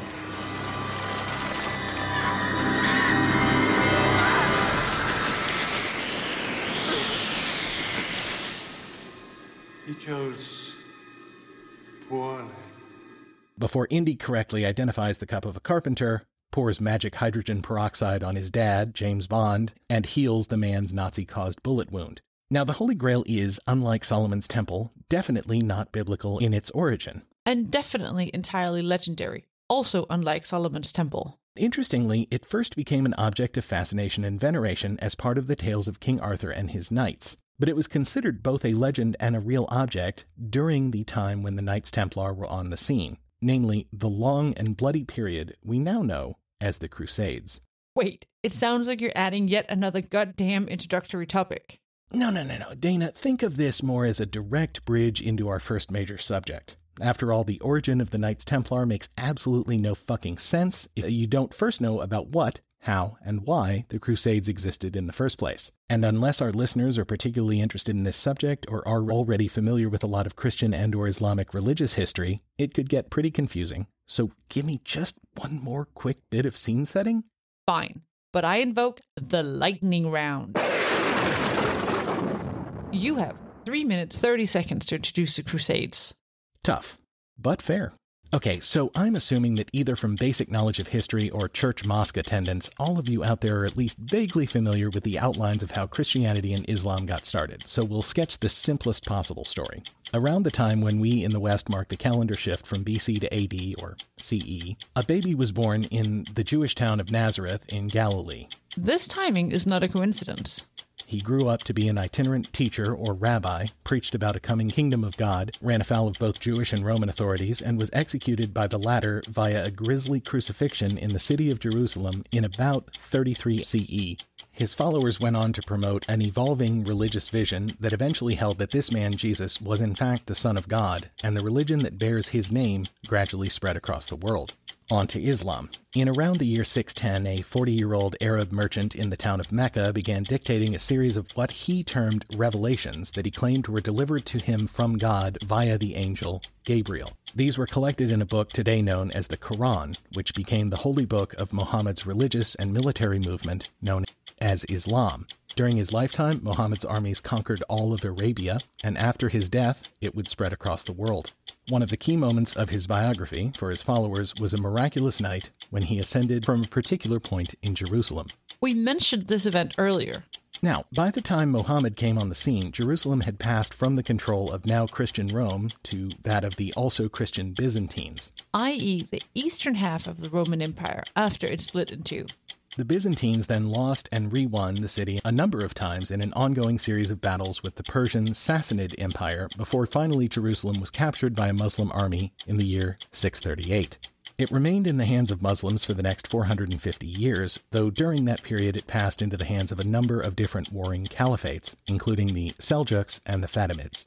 In the meantime, all of Europe, except for the parts that had been subsequently conquered by invading Islamic armies, had converted to Christianity, and many of these Christian believers felt a calling to visit the places in and around ancient Israel that are discussed in the Bible, especially the New Testament, which deals specifically with the life and death of Jesus and his followers. This pilgrimage movement gained momentum in the eleventh century. Remember, that's the one where all the dates start with ten-something, which both makes sense and is super confusing. As a general wave of piety swept through Europe, the papacy, that is, the office of the Pope, who then, as now, was known as the head of the Roman Church, but it was at that time only one of several church fathers with religious authority over different parts of Christendom, had been rebuilding its influence for a few decades when a combination of violence against Christian pilgrims venturing to the Holy Lands, a request from the Patriarch of Constantinople, Istanbul, for military aid against the Muslim armies that had conquered parts of Byzantium, and the various political and economic pressures that always secretly undergird these historical events, led to Pope Urban the Second calling in ten ninety-five for a great Christian crusade to help the Byzantines and retake Jerusalem and the surrounding Holy Land for Christ. And that's where, much to Dana's relief, we finally transition over to talking about the... We want to know all the places you go, in the shadows we are watching. We want to be all that you want to be. We want to be your beliefs. Knights Templar. Now, technically, the Knights weren't around for the first... and most successful... crusade, in which organized Christian armies swept across a divided and militarily unprepared swath of the eastern Mediterranean. There were numerous battles, plenty of intrigue, especially between the Western European Crusaders, known at the time as the Frankish armies, and the Eastern European or Byzantine Christians, who often butted heads with their Western co-religionists. Even though the crusade was launched, at least in part, to help those self-same Byzantines. But for our purposes, we're going to pick up the story twenty years after the First Crusade succeeded in establishing four so-called Crusader kingdoms that encompassed parts of modern-day Turkey, Syria, Lebanon, and of course Israel. That last one is the most important for the formation of the Templars. In the wake of the Crusaders setting up shop, Christian pilgrims came flooding into the Holy Land now that they would, presumably, be able to visit the places where their Savior had walked without fear of being assaulted or killed by those hostile to their faith. Only the thing was, while Jerusalem, Antioch, and a number of other newly Christian cities in the region were indeed safe and hospitable to these pilgrims, the surrounding areas, in which many of the holiest sites were located, were still rife with bandits seeking to rob and even kill these religious travelers. In eleven nineteen, a French knight named Hugh de Payen proposed creating a group of warrior monks headquartered in Jerusalem who would dedicate their lives to protecting these pilgrims. The king and the Patriarch of Jerusalem, who was, in a sense, the Pope of that region, approved of this plan, and thus were born the Knights Templar. At this point, we should introduce the first of two excellent books that ground our tales of both the historical doings of the Knights, as well as the fevered imaginings that later conspiracists have grafted onto them. Dan Jones' The Templars is an excellent deep dive into the group, which we strongly recommend you check out. Link in the show notes, of course. One of the first things you'll learn from this book is that the group's full title was actually The Poor Fellow Soldiers of Christ and the Temple of Jerusalem, and that they were only one of a number of Christian military orders created at that time. Jones lists, for example, the Order of Saint Lazarus, which was designed to help pilgrims who were also lepers, the Sword Brothers of Livonia, who were dedicated to fighting pagans in the Baltic region, and most importantly, the Knights Hospitaller, who actually predated the Templars. The Hospitallers are actually still around as a Catholic order to this day, unlike the Templars. Or maybe that's just what the Templars want you to think. There was a big difference between the groups, though. The Hospitallers started as a purely medical religious order, tending to sick and wounded pilgrims in the Holy Land. They took up arms and adopted military discipline in order to protect those under their care. The Templars, meanwhile, were created from the beginning as a combination of religious and military order, and they were generally seen as the greatest and most feared of the forces of the Crusaders. Now, you might be wondering how exactly the Christian Church could get behind an idea that amounted to taking monks, that is, men who had forsworn marriage and private existence for a life of service to God, and merging that concept with the idea of armed warriors. After all, the dude whose teachings they were supposed to be emulating was famous for telling his followers to offer their other cheek when someone slaps them, rather than fight back. The Templars, Hospitallers, et cetera actually owe their existence to a theological innovation that was generated in response to the perceived need to reclaim the Holy Land from the godless hordes of Islam. Their phrasing, not ours, of course. Once those lands were retaken, it became obvious that the armies who did the conquering would be returning to their countries of origin in Europe, and that therefore those who remained in the Holy Land, many of whom would of course be in religious orders, would almost certainly be put in a position where they must take up arms to defend the faith and the territorial gains the original armies had made. Once this new thinking was applied to turning the Hospitallers into a group who could defend themselves and their patients, it was a pretty short leap to the creation of the Templars. Of course, once Hugh and his band, original name, The News, were given the go-ahead, they needed some place to live, which is when they were assigned to a wing of the once and future Al-Aqsa Mosque, aka the hotly contested previous site of the definitely historical Second Jewish Temple and potentially of the arguably legendary First Temple of Solomon discussed earlier, which of course is how the Knights got their identity as the Knights of the Temple, or the Templars. True to their founding, the early years of the new order. Tone it down, Jesuit. Yes'm. Anyway, for the first few years, the Knights indeed lived up to their full title. They lived in the temple, served Christ, and were poor as dirt. Here's how Jones characterizes the purpose of the Templars' early days. It must have seemed that a complementary order of armed escorts could lighten the load on the Hospitallers and further improve conditions for the thousands of pilgrims who passed through the region. Around the time of the Council of Nablus, it was decided that instead of being attached to the Holy Sepulchre, this pious band of knights should be given independence, some means of feeding and clothing themselves, access to priests who could lead prayers for them at the appropriate hours of the day, and a place to live in one of the prominent areas of Jerusalem. The crown would assist with the means of their upkeep, but their main task would be one of equal interest to king, patriarch, and every other Christian visitor to the Holy Lands. They would be responsible, in the words of a charter produced in eleven thirty-seven, for the defence of Jerusalem and the protection of pilgrims. Part bodyguards, part paupers, a tiny brotherhood devoted only to alms and prayer. These were the men who became the first Knights of the Temple. Eventually, through the support of Bernard of Clairvaux, a heavy hitter in the Western Christian world at that time, a fact reflected in his eventual post-mortem title, Saint Bernard of Clairvaux, the Templars were given the explicit approval of the Pope and the support of the Church in eleven twenty-nine. Just as importantly, they were made answerable only to their Grand Master and to the Pope himself. Jones explains how this unheard-of independence played out in practice over the subsequent decades. While obedience and discipline within their own command structure was tight, the same was not necessarily true when it came to fighting with others. Templars owed allegiance to no one but God, the Master, and the Pope. Neither kings nor patriarchs had any formal command over them, and though their able services were sought and willingly given, in the end the Templars were ultimately free from any effective oversight. They defended the idea of Christendom and the honour of Christ, but how they did so was technically a matter for their own instinct and judgment. For the most part, this made them an extremely agile and useful elite fighting force. At times, however, their independence made them dangerous, and they came to be suspected as much as they were admired by the secular rulers with whom they had to share the field of combat. Jones points out that the creation of the Templars was actually the beginning of what we now think of as medieval knights. Before this time, knights were just a sort of mercenary warrior caste. They could as often be found terrorizing peasants with their skill at arms as serving in a petty noble's army. The Templars, by infusing the idea of knighthood with religious purity, in a sense delivered to us the idea of Arthurian-style knights-errant as we now understand them, with the underlying ideas of chivalry, defending virtue in the weak, et cetera emerging as a result. Over subsequent years, they proved themselves in battle against various Islamic fighters, and their fame grew both in the Holy Land and back home in Europe.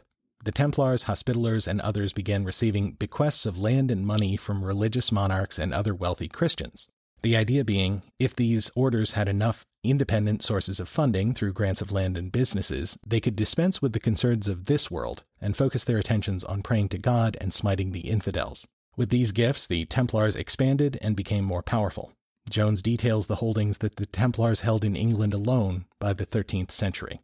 Manor houses and homesteads, sheep farms and watermills, churches, markets, forests and fairs, sprawling estates and isolated villages, where dozens of men worked in serfdom.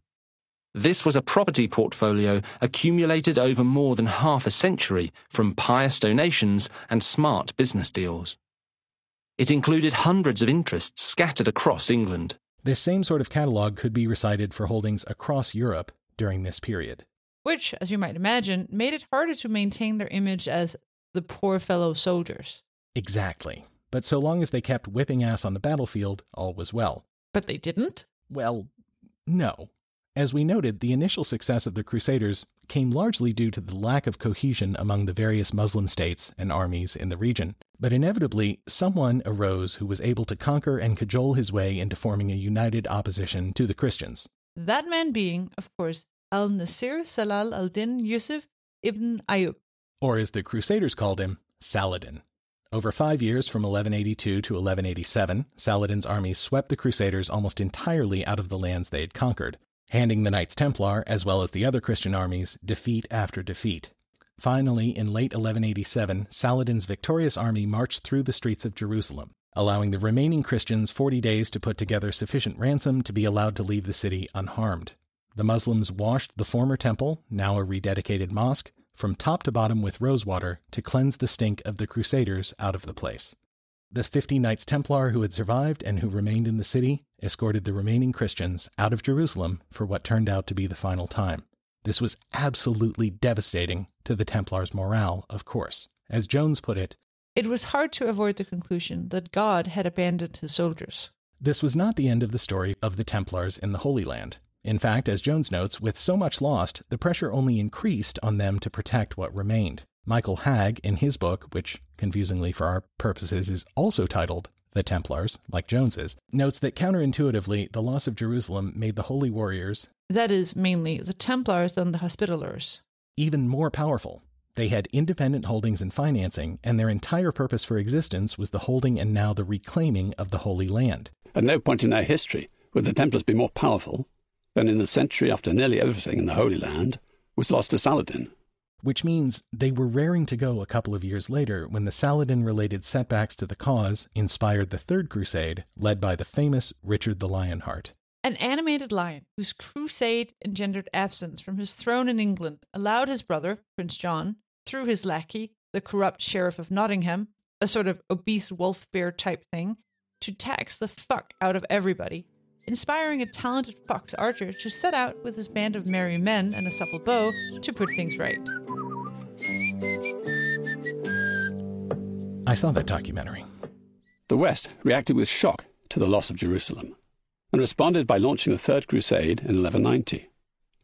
In a remarkable series of victories, first Philip the Second of France and Richard the First of England, known as the Lionheart, recovered Acre in July eleven ninety-one, and then Richard went on to take Jaffa and Ascalon as well, after defeating Saladin in a great battle at Arsuf in September eleven ninety-one, in which the military orders played a leading role. But while Richard was successful in retaking a number of key cities and castles, he stopped before Jerusalem, assured by his advisors that while he could take the city, it would be impossible to hold it. Richard returned to Europe after cementing a three-year truce with Saladin that kept most of Richard's reconquered territory intact. Unfortunately for the Templars, this was pretty much the last high watermark of the whole crusading thing. Jerusalem was in fact reconquered in twelve twenty-nine by Christian forces, but they did it without the aid or presence of the Templars, and it was only held for a decade before once again it was taken by Muslims.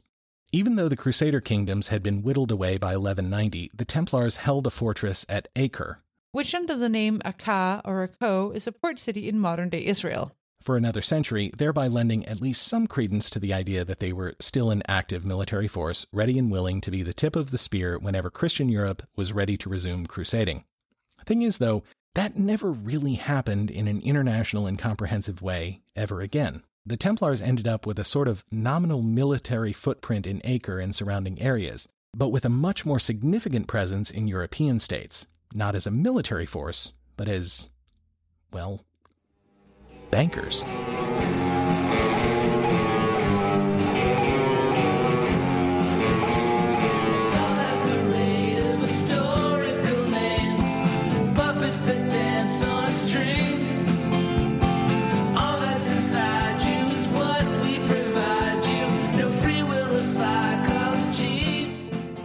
twelfth and most of the thirteenth century, in spite of their military setbacks, the Templars were seen by a succession of popes and various local rulers as a great asset. There were, of course, whispers about them. For example, Jones quotes John of Salisbury, who, along with many others writing at the time, thought the whole idea of the Holy City of Jerusalem being defended by warrior monks as a disturbing contradiction in terms. Harkening back to that theological frisson between the non-violent message of Christianity and the violent pursuits of the Templars. Hag notes that, to their detractors, there was a feeling that because war justified the existence of the Templars, they therefore feared the outbreak of peace. John was also among those who aired suspicions that there were some dire secrets being hidden behind the white cloaks of the Templars. When they convene in their lairs late at night, after speaking of virtue by day, they shake their hips in nocturnal folly and exertion. It was exactly a century since Hugh of Pan had established the Order of the Poor Knights of the Temple of Solomon in Jerusalem. Those one hundred years had seen the Templars transformed from indigent shepherds of the pilgrim roads, dependent on the charity of fellow pilgrims for their food and clothes, into a borderless, self-sustaining paramilitary group funded by large-scale estate management. And of course, the juxtaposition between the vow of poverty the knights continued to take and the sheer scale of their international holdings was placed into still starker relief after a new wave of monks who took their vows of poverty very seriously came around. For example, Saint Francis of Assisi's Franciscans, who began to capture the religious Weltanschauung. So why were the Templars, in spite of these factors, still very popular among the powerful? It was their evolution into what amounts to the world's first international financial institution. The way it happened was this. One. Pilgrims, you remember, the travelers on a holy mission to walk in the footsteps of their Lord and Savior, whom the Templars were founded to defend. No matter how much protection the military orders could offer along the way, these unarmed civilians still had to travel through some dicey areas, full of bandits, confidence artists, and other hazards. Two. Because the Templars had a bunch of land holdings and income from various farms and other businesses that had been bequeathed to them, they had cash on hand at each of their strongholds throughout Europe and the Crusader states. Three. Pilgrims could deposit their money at the local Templar castle before leaving on their journeys in exchange for a letter of credit. Then, when they arrived at their destinations, they could present the letter to the Templars in that area, who would return the pilgrims' funds per the terms of the original agreement. Four. And there wasn't any worry about the Templar depositories getting robbed. Something to do with that term stronghold, and the difficulty of hauling away loot, while pursued by a group of vengeful, battle-tested, well-armed knights. Yeah, something like that. Five. So eventually the Templars had so much money on hand they were able to both make loans to local kings and also take deposits of those kings' funds and other treasures. Eventually it wasn't just kings, other nobles, rich merchants, et cetera began storing their valuables at Templar houses. The benefits were obvious. Not only were the Templar vaults patrolled constantly by armed guards, but because they were considered a religious institution, no believer could even attempt to raid or rob the place, under fear not only of punishment by civil authorities, but the potential of eternal damnation if they were excommunicated from the church. As Jones details, by twelve forty, the Templars' banking operations were diverse and significant. By the twelve forties, the order was providing diverse financial services to some of the richest and most powerful figures across Christendom. In England and France, they provided safe storage for sensitive diplomatic documents. They also protected particularly valuable pieces of royal treasure, and in the case of France, acted as an official deposit house for royal revenue. They were used to distribute pensions promised by monarchs to wartime allies, and were party to agreements in which they operated as a mutually respected third party between warring rivals. They guaranteed debts, ransomed hostages and prisoners of war on credit, and could arrange very large loans, such as the one made in twelve forty to Baldwin the Second, the Emperor of Constantinople, secured by his very own fragment of the True Cross. This, of course, made the Templars even more powerful, but unfortunately for them, after the fall of Acre to the Muslim Mamluks in twelve ninety-one, as Hag notes, they for the first time really felt as if they had lost their whole raison d'etre, and in the ensuing decades, the crusadeless Crusader Knights began to be seen as both expendable and too powerful, by one of the two people in the world in the best position to do something about it. The Pope? No, the other one. No free will of psychology.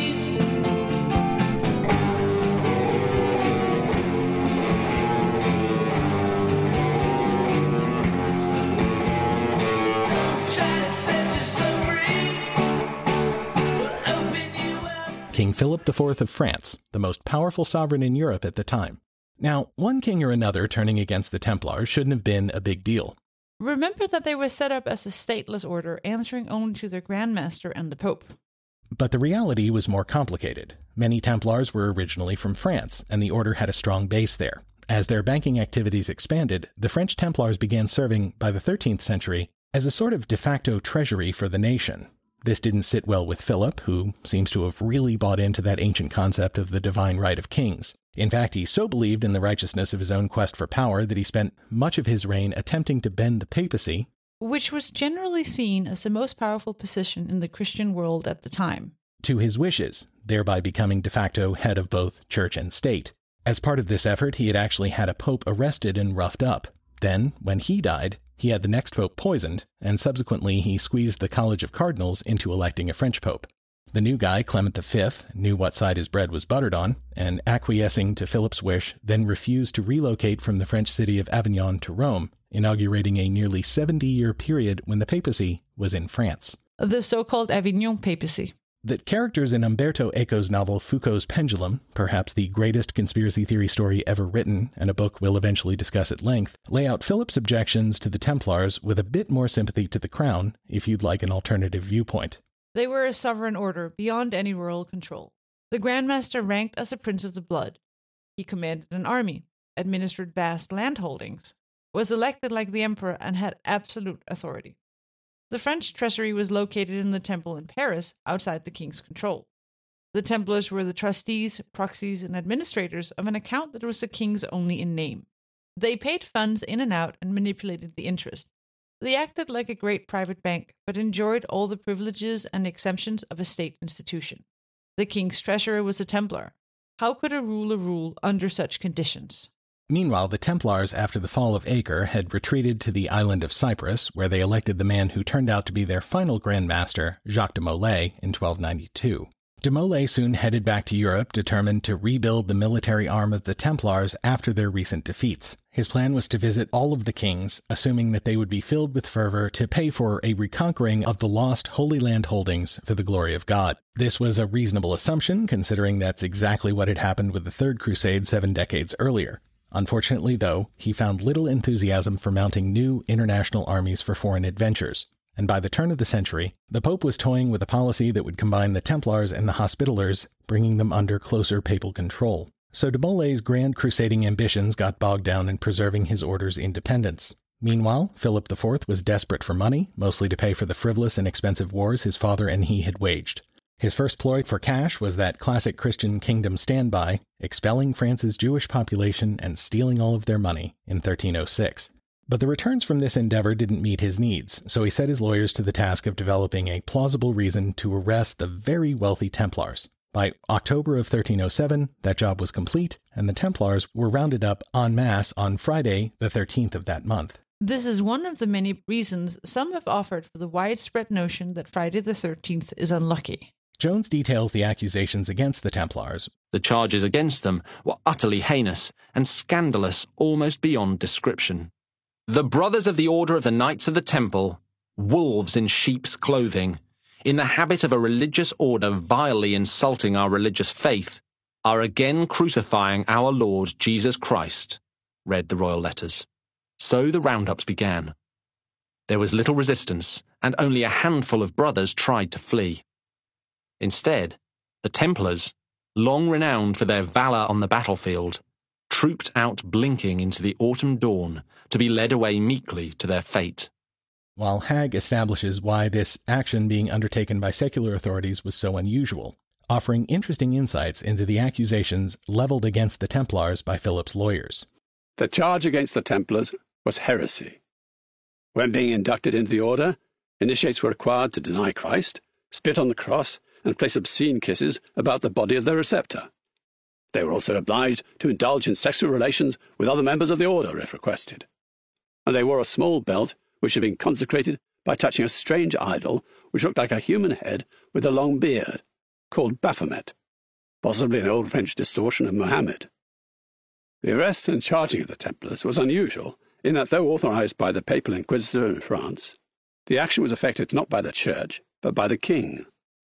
The normal procedure in heresy cases at this time was for the Church to make the arrests and try the accused heretics under Church law, only releasing them to the secular authorities for punishment if this was the verdict of the court. Yet here was a military order which for nearly two hundred years had owed its loyalty directly and solely to the papacy, from which it had enjoyed complete protection, and suddenly its brothers were arraigned by secular power. This alone must have come as a shock to the arrested Templars. That Philip was able to arrest and charge the Templars was owed to a loophole in the law going back to the time of the Cathars and their trials nearly eighty years before. So serious was the spread of the Cathar heresy that in twelve thirty Pope Honorius the third had bestowed extraordinary powers on the Inquisitor in France, extending his reach even to the exempt orders, the Templars, the Hospitallers, and Saint Bernard's Cistercians, whenever there was a suspicion of heresy. After the Cathar heresy was eradicated, this grant of powers was forgotten by the papacy, but it was never revoked. This meant that the Templars, though otherwise untouchable, were vulnerable to the charge of heresy, a discovery made by Philip the fourth's assiduous lawyers, who now used it to devastating effect. We'll be covering the Cathars immediately after we finish with the Templars, but for now, the thrust is that the Pope gave the French king extraordinary powers and then neglected to revoke them once the supposed Cathar threat had been dealt with. Think of it as a thirteenth century version of the Patriot Act extensions, Congress keeps passing. Because this loophole was only available for the crime of heresy, a case for heresy is what Philip's lawyers delivered.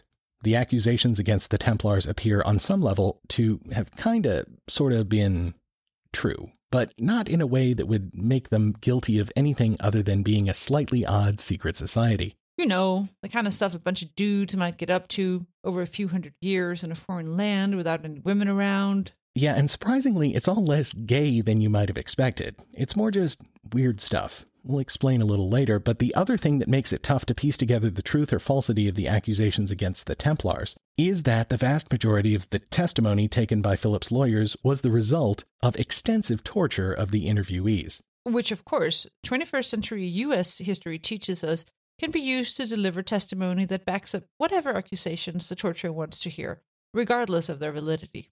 This horrific shortcut by Philip's forces is even more egregious when you consider that most of the French Templars who were rounded up and tortured were elderly, unarmed people. They weren't warriors, but for the most part functionaries who cared for the grounds, households, and stables that were owned by the order. Then there was a further layer of complication. Though many have seen him as a pawn of Philip, what with the Avignon papacy and all, Clement the fifth was conscious enough of the need to maintain the power of his office that he didn't take kindly to Philip's legalistic encroachment on what would normally have been purely the arena of the ecclesiastical, that is, churchy, authorities, regardless of the fig leaf offered by the Cathar precedent. There ensued a great deal of wrangling between Clement and Philip over the Templars and the relationship of church and state, the majority of which we're skipping over. But it is important to note that the interests of the king and pope were at odds throughout this period. Clement wanted to reform the knights and likely combine them with the Hospitallers, but keep the orders largely intact. Philip, both to expand his authority and to get some much-needed funds, wanted to completely liquidate the Templars, both on paper and physically.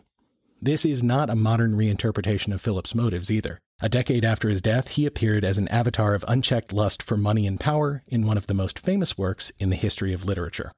His wars against England and in Flanders had cost him a great deal of money, and he had inherited a huge debt from his father's wars.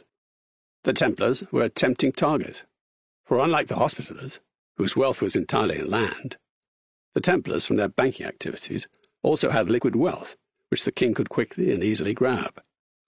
By accusing them of heresy, Philip could turn the Templars into reprehensible religious outsiders like the Jews, against whom persecution was readily rationalized.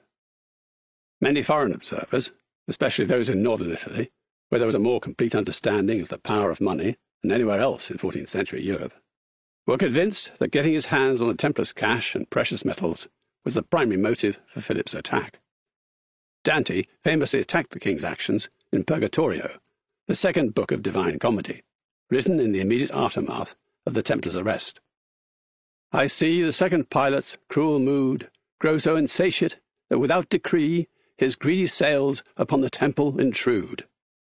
Further complicating the picture was the fact that many knights, including de Molay himself and his closest lieutenants, would confess to every crime that Philip's lawyers dredged up, but then later, when in the presence of the Pope, and with the threat of torture belayed, would amend or retract what they had previously said.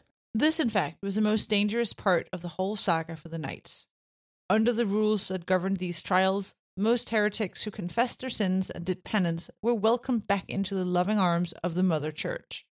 But those who later abjured their confessions left themselves open to being seen as unrepentant sinners, and therefore worthy of the death penalty. Eventually, after literally years of jockeying over power and responsibility between the king and the pope, Philip took the unrepentant Jacques de Molay, who had perhaps decided that an honest death with a clear conscience was preferable to what would probably have been a slow death, as a prisoner in the pits of Philip's jails, and along with one of his closest associates in the Templars' leadership, he was burned at the stake in Paris on March eighth, thirteen fourteen. Because the Templars had been officially disbanded by the Pope during one of the many legalistic back-and-forths he waged with Philip, the whole order was eventually shut down across all of Christendom, and they faded into legend.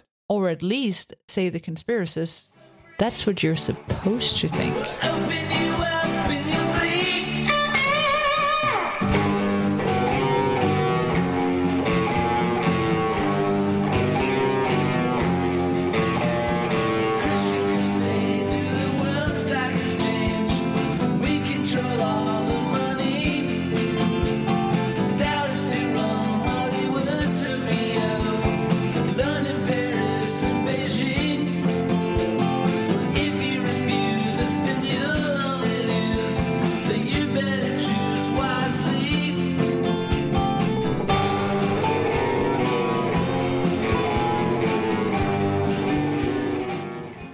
You'll have noted that we kind of blitz through the arrest, accusation, torture, papal interrogation, recantation, and final destruction of the Templars for the sake of providing a capsule history of the order.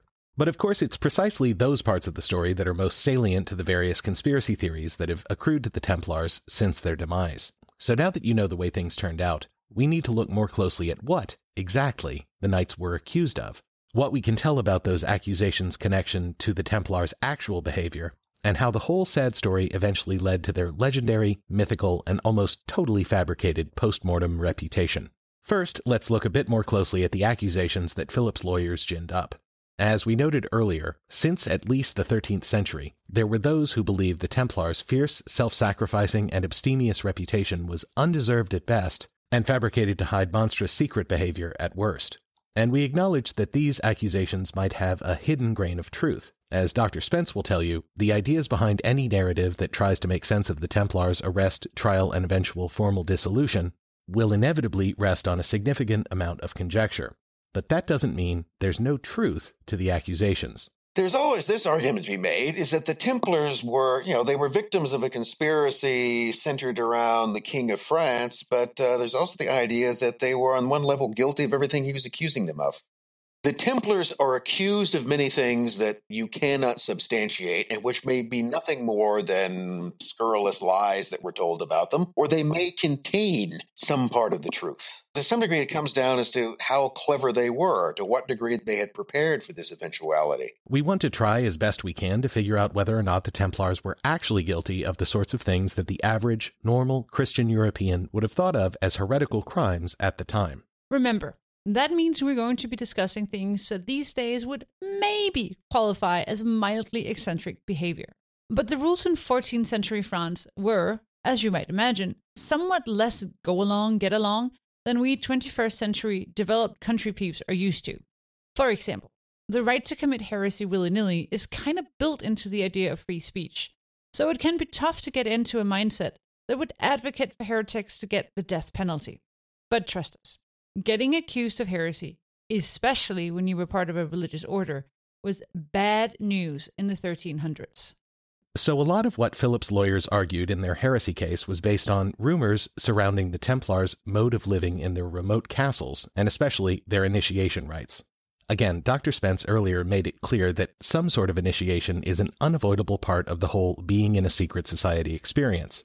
But as we will find in later examples, especially the Freemasons, keeping initiation ceremonies secret can lead to gross exaggerations by outsiders who only hear vague rumors about what's actually going on. And the thing is, we still don't have any really solid, untorture-derived descriptions of the secret initiation ceremony of the Templars. Because, duh, secret. The key Templar rites that were put forward as beyond the pale were one. Kissing. two. Repudiating the cross and or abjuring Christianity. three. Allegedly worshipping an idol, usually called Baphomet. So, one at a time. Now, this whole kissing thing, I think we as modern people are pretty cool with it, so long as the folks involved are all consenting to the kissing. The consent part being an aspect of the kissing process that has, confusingly, come as a surprise to a number of powerful people over recent years.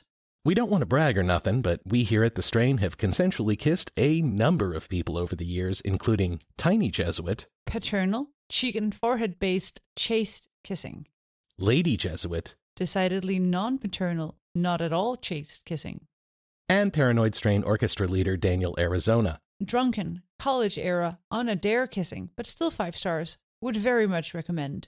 Anyway, aside from the degree to which the recipient is interested in said kissing, this idea isn't all that controversial today. But of course, in this case, we're dealing with the super homophobic mores of a culture that prevailed seven hundred years ago, when surely men kissing other men was considered totally verboten. Right, author Dan Jones? Exchanging kisses was an accepted part of feudal relationships and a common way of expressing Christian peace. If it shocked the king or his ministers, they made no mention of it in their first meeting with James. Neither did they take the master to task on any other issues of sexualized contact between brothers in the order, although the rules certainly mentioned them. Oh, for real? So, during this period, dudes kissing was an important part of the exchange of respect within an otherwise aggressively heteronormative society. Well then, what was a big fucking deal about two hot-blooded Templars doing some epiglottal jousting? That's where the lawyering comes in. Per Jones, Philip's attorneys really earned their keep by transforming this apparently anodyne symbol of acceptance and respect into something that at the time would have been considered extremely transgressive, though by modern lights would be too tame for Game of Thrones. The inspiration for the charges was the kiss of peace given to each new brother, but fed through the royal propaganda machine directed by William of Nogaret, this had become a ceremony of orgiastic depravity calculated to shock all faithful Christians. According to very reliable people, brothers were forced on entering the order to remove their clothes and stand naked before their receiver, who celebrated their entry to the order by kissing them first on the lower part of the dorsal spine, secondly on the navel, and finally on the mouth, in accordance with the profane rite of their order, but to the disgrace of the dignity of the human race. Please note, when they say lower part of the dorsal spine, they're implying that the Templars, at best, were literally kissing each other's butts, and at the worst were... Chris Walk, what's the term here? Yeah, well, having your salad tossed means having your asshole eaten out with jelly or syrup. I prefer syrup. Right, all of which, according to the royal lawyers, was supposed to lead to a much more H B O-appropriate climax. Having thus entered the temple, brothers were obliged by their vows to have sex with one another, and this is why the wrath of God has fallen on these sons of infidelity. Sodomy, heresy, attacks on the image of Jesus Christ, and a dash of black magic, familiar charges to anyone who had fallen foul of Philip the Fourth of France to date. Okay, so the Templars were basically accused of being gay, which to a modern ear seems totally believable given that we're dealing with a bunch of dudes in a period where homosexuality was not so much a normal sexual preference, but more of an invitation to gruesome state and church-sanctioned execution. And these dudes were given the opportunity to go thousands of miles from their homelands to live in a hostile territory in the company only of other men, far removed from normal social strictures. One would anticipate this state of affairs would attract some confirmed bachelors. Covetousness, I can never say that, lust, gluttony, envy, and sloth are collectively known as what? Oh, the Bill of Rights. Yeah, you would think. But in point of fact, the Templars apparently took a hardline stance against this sort of thing. So while it seems obvious that the Knights, like any group of people, probably had some gay members who probably got up to some down-low activities, the accusations of wild orgiastic sodomy appear to have been trumped up. Next on the docket? Oh, just a little thing called renouncing Christ. Yeah, this one's tricky. Based on the testimony of a number of Knights, some derived from torture, some apparently not. Part of the secret initiation ceremony involved spitting on the cross and swearing that the initiate rejected Jesus, the Trinity, the Virgin Mary, and all the other stuff that Orthodox Christians believed at the time. That seems like a weird requirement for joining. What was the formal Templar title again? Poor Fellow Soldiers of Christ and the Temple of Jerusalem. Yeah, admittedly, this is a tough one to parse, and maybe it was completely made up by Philip's unbelievably effective lawyers, but the sheer number and variety of similar testimonies arising from the trials of the Templars indicates that there was actually some there there. But what was that there exactly? Those knights who were able to clarify their previous testimony in the presence of Pope Clement offered a strange, but to our ears, pretty plausible explanation for this seeming blasphemy. Namely, they were practicing for the reasonable possibility that they would be captured in battle and forced to renounce their faith. Remember, the Crusades were, above anything else, a war of opposing religious identities. And given that the whole point was meeting one's theological opponents on the field of battle, there was a decent chance that the Templars, who were naturally expected to be at the forefront of any Christian army arrayed against the Muslims, might end up captured by those forces. And in the event of a capture, it was fairly likely that they would be given a choice between renouncing Christ or facing the sword. The Geneva Conventions wouldn't be ratified for another seven hundred years or so, and treatment of captured enemy soldiers was kind of left to the whims of the victorious commander. So, in these Templars' version, spitting on the cross and abjuring their faith was a means of toughening themselves up should they have to pretend to do those things in the future, in the hope of convincing their captors of their sincerity for long enough to escape and live to fight for the one true church another day. As Spence puts it in his course notes. By convincingly, but insincerely, insulting Christ, they saved themselves but committed no sin. Sure, this sounds weird to our ears. Why would you practice to convincingly forsake the religion that was the entire reason you became a knight in the first place? But there's another reason to think that the Templars may have come to this idea through their long presence in the Holy Land. That is, they spent significant time around the legendary sect of the Assassins. But don't believe us, just ask Professor Spence. Other factors that, that influence, I think, the fascination with the Templars is their real connection with the Temple Mount in Jerusalem and with the nominally Muslim order of the Assassins. They basically lived on opposite hilltops from each other in the same neighborhood for the better part of two hundred years. There's recorded interaction. The Templars at one point were trying to get the Shiite assassins to, you know, kiss the cross. Supposedly they might have done it, and others oppose that. Some people read a lot and that, you know, red and white were both their colors. Idris Shah, who's an Islamic scholar to some degree and also an earlier writer in secret societies, brought up what I thought was an unprovable but intriguing idea that the Assassins and the Templars were manifestations of the same order in two different environments. I don't think I buy that wholly, but I'm, I'm not sure it's one. There isn't something to that. We covered the Assassins and their leader, the Old Man of the Mountain, in depth in our Assassinations non-J F K edition a few years ago. But to flesh out the Templar story, we need to acknowledge that part of the reason that the Templars came under suspicion by certain observers in Christian Europe was because they had spent so much time associating with not just standard-issue Muslims of the Saladin Sunni variety, but also weird esoteric versions of that faith. For example, the Sufis, and especially the Ismailis, which is what the Assassins were called at the time. The Ismailis were in close contact with the Templars for decades, as they had been forced through military defeats to pay annual tributes to the order. Some scholars suspect that this close contact allowed the Templars to absorb some esoteric religious notions from the Ismailis, which the knights then applied to their particular brand of Christianity. Author James Wasserman goes further in The Templars and the Assassins, The Militia of Heaven, noting that the Templars and other Crusaders would also have encountered mystics, fakirs, Zoroastrians, Gnostics, Sufis, and Buddhists, which must have presented an almost overwhelming variety of religious experience to Europeans ranged in a largely homogeneous religious milieu. Perhaps too confidently, Wasserman asserts that the more intelligent and spiritual knights would inevitably find Catholic dogma wanting in the face of these sophisticated Eastern religious concepts, leading to uncomfortable questions and eventually an undermining of the Templars' orthodoxy. But let's bring our focus back to the Assassins. In Islam, there's a well-established doctrine called taqiyya, which explicitly allows the faithful to lie about their beliefs in order to save themselves in the face of persecution by non-believers. The Ismailis definitely adhered to this practice, and the idea that the knights could have picked it up from their enemies is pretty plausible. As we will see later, this connection with the more esoteric beliefs of the Assassins along with those of the Druze, Sufis, and other mystically inclined sects of the region, would feed strongly into conspiracist narratives of the Templars and their hidden knowledge and aims. Once again, we quote Umberto Eco's novel Foucault's Pendulum, in which a group of scholars reflect on the relationship, both real and imagined, of the Templars and the Assassins. They were a little like the nineteenth century adventurers who went native and caught the mal d'Afrique. The Templars, lacking the usual monastic education, were slow to grasp the fine points of theology.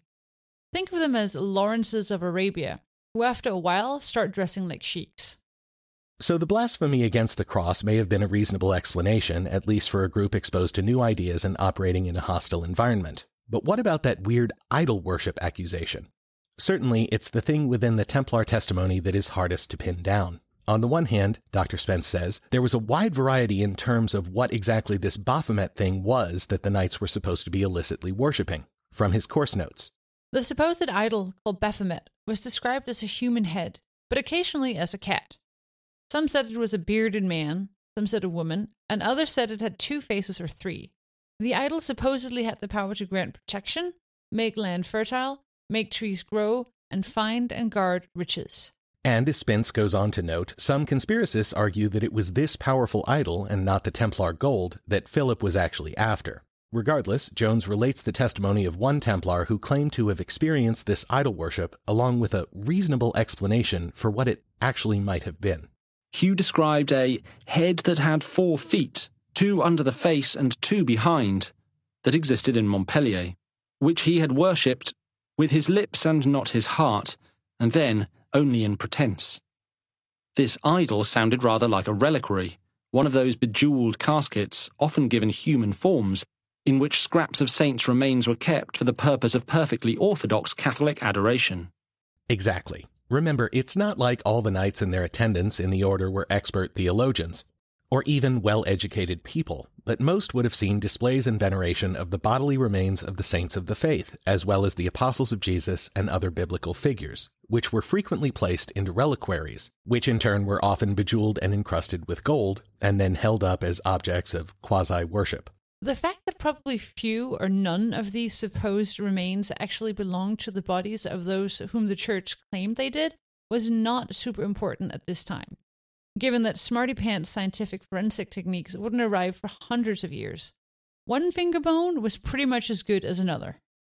Right. So these knights, trying to recall events from years ago in foreign lands where they beheld and venerated strange objects, which might have been demonic idols or could have been totally legit Orthodox Christian saint reliquaries, ended up providing a very confusing and contradictory series of accounts that Philip and co. skewed into pagan idol worship. And about that name, Baphomet is, these days, a real thing. Well, not a real, real thing, but definitely a fake thing that some modern self-avowed Satanists have adopted as their own real, weird thing.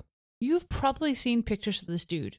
It is a goat-headed god that happened to star in one of Jesuit's all-time favorite self-owns by a group of self-important assholes. She's right. Digression time. Okay, way back in twenty thirteen, a group of Christian fundamentalists and their enablers in the Oklahoma legislature wanted to erect a Ten Commandments monument on the state capitol grounds. They were told by the courts that they could only do so if the money used to pay for that monument was donated by private citizens and groups. Not a big fundraising problem for a Christian monument in Oklahoma, obviously.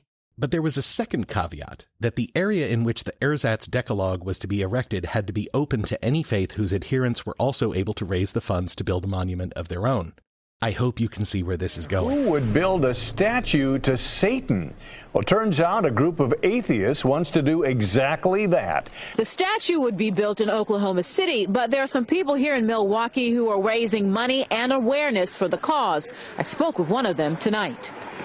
Lucifer, the Prince of Darkness, is an image that many Satanists revere.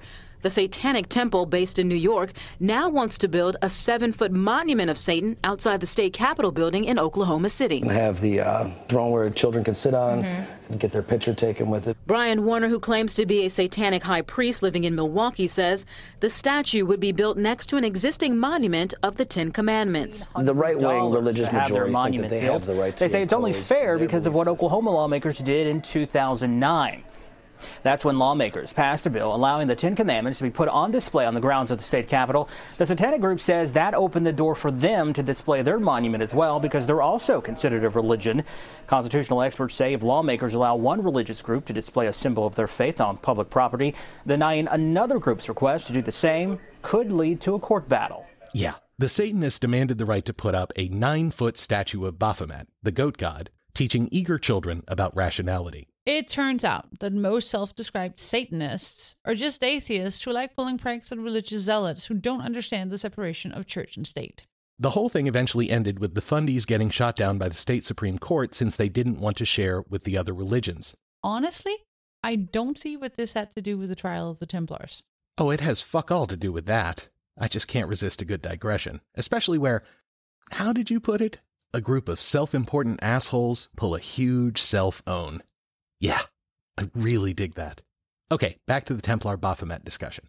Anyway, the goat-headed Baphomet was a nineteenth century design, so whatever the Templars thought they might have kinda sorta been venerating back in the twelve hundreds, it definitely wasn't the Satanist goat dude. Doctor Spence has more.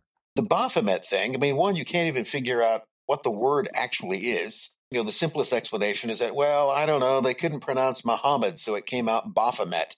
That's simply based on the idea that to modern ears, Muhammad and Baphomet kind of look alike. Therefore, because they kind of look alike, that must have been what it is. But nobody, nobody to me has ever given anything more than that. You know, it's it's a cat, it's a woman, it's a, it's a two-headed. I mean, there's there's nothing that looks like what is called Baphomet today.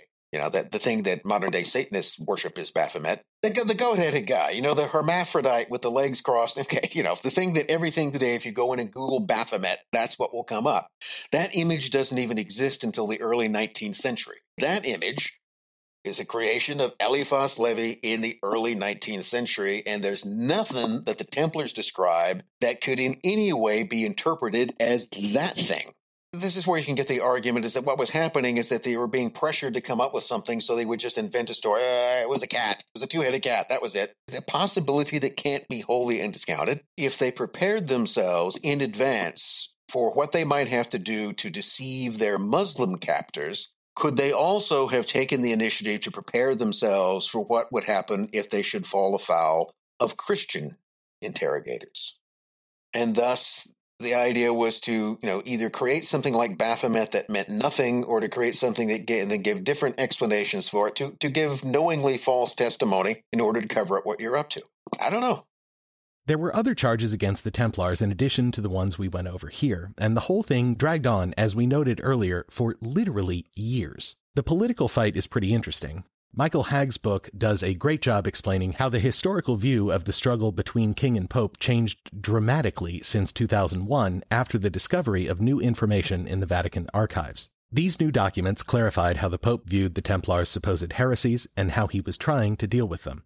In spite of the confusion arising from the contradictory initial reports, once the pope and his inquisitors were able to question the Templars out from under the watchful and torturing influence of Philip, some knights, including especially leader Jacques de Molay, immediately recanted, blaming their testimony entirely on torture. On about twenty-seventh of December, thirteen oh seven, the cardinals met James of Molay and other leading Templars, who denied everything to which they had formerly confessed. According to one source, the Grand Master said that he had confessed only under heavy torture, and he showed the wounds on his body, though it is not clear if this source can be trusted. Nevertheless, retracting the confessions was a risky move, because under the rules of the Inquisition, relapsed heretics were handed over to the secular authorities to be burnt. That the Grand Master and others took that risk shows that they were confident that a great injustice was about to be overturned. Certainly, James of Mollay's retraction marked a turning point in the trial. Haag offers more details on the Pope's examination of the knights. The Templars were not heretics, Clement had decided. An account of the examination was kept in the form of marginal notes made at the time. Damaged and mislaid in the Vatican archives, these notes have only recently been discovered, deciphered, and published. Together with the Chinon parchment, they show how the Pope came to understand the true nature of the Templars' strange practices. The Templars attended Mass, they went to Holy Communion and confession, and they complied with their liturgical duties.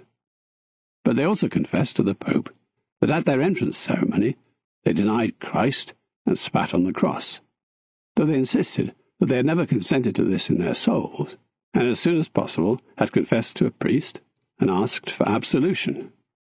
The Pope found these induction rituals too confused to be taken seriously. At one moment the novice spat on the cross, but then kissed it in adoration. And the novice denied the divinity of Christ, saying, "You who are God, I deny," which was no denial at all. If the Templars were heretics, they were the most inconsistent and unconvincing adherents any heresy could have. The Templars had fallen into peculiar ways and needed reform, but that, decided the Pope, was all. It turns out that not only did the Pope find the Knights were innocent of heresy, but he had already heard about the weirder practices of the order from Jacques de Molay himself before the arrests. In fact, Clement had already heard something of these bizarre practices from James de Molay himself, when the two met at Poitiers in May thirteen oh seven, five months before the arrests. In the Pope's words, the Grand Master had told him of, quote, "many strange and unheard-of things," which had caused Clement, quote, "great sorrow, anxiety, and upset of heart." The Grand Master feared that these initiation ceremonies, which had been going on for a century or more, were getting out of hand, and the Pope agreed to instigate an inquiry to root out these practices before they erupted into scandal. The order's leader had sought the Pope's help in trying to reform these odd initiation rituals, which predated de Molay's tenure by a century or more. But while we now know that the Pope had absolved the Knights of the charge of heresy, that fact was inadvertently forgotten for more than seven hundred years, Haag explains. In the summer of thirteen oh eight, the Pope absolved James of Molay and the other Templar leaders held prisoner at Chinon. Seemingly, no proper report of this hearing had survived. Until recently, it was doubted that any such event had taken place. That is, until the discovery of the Chinon parchment in the Vatican archives in two thousand one, and its publication by the Vatican in two thousand seven.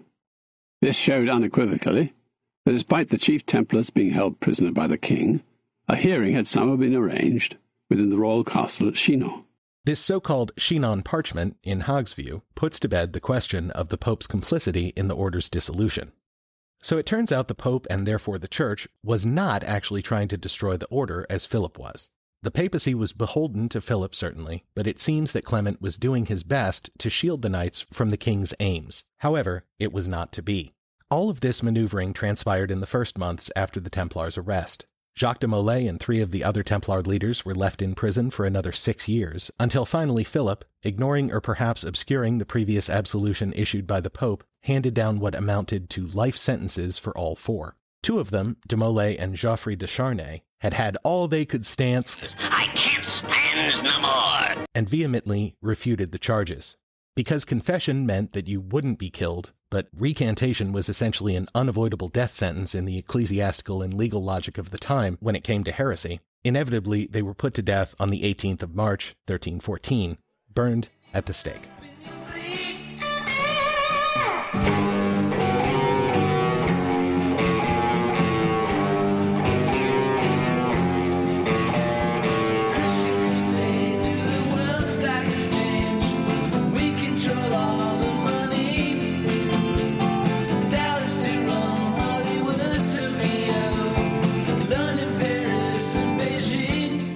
Now, hopefully, we all understand the contemporary political situation that led to the Templars' downfall.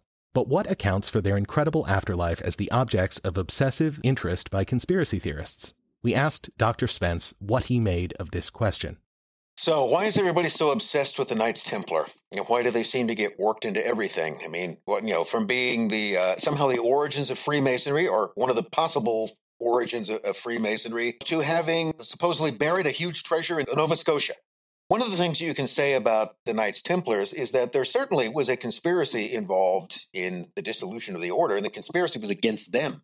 You have the vacuum effect in these stories, which means there's not a lot really to go on, and therefore you can create different narratives.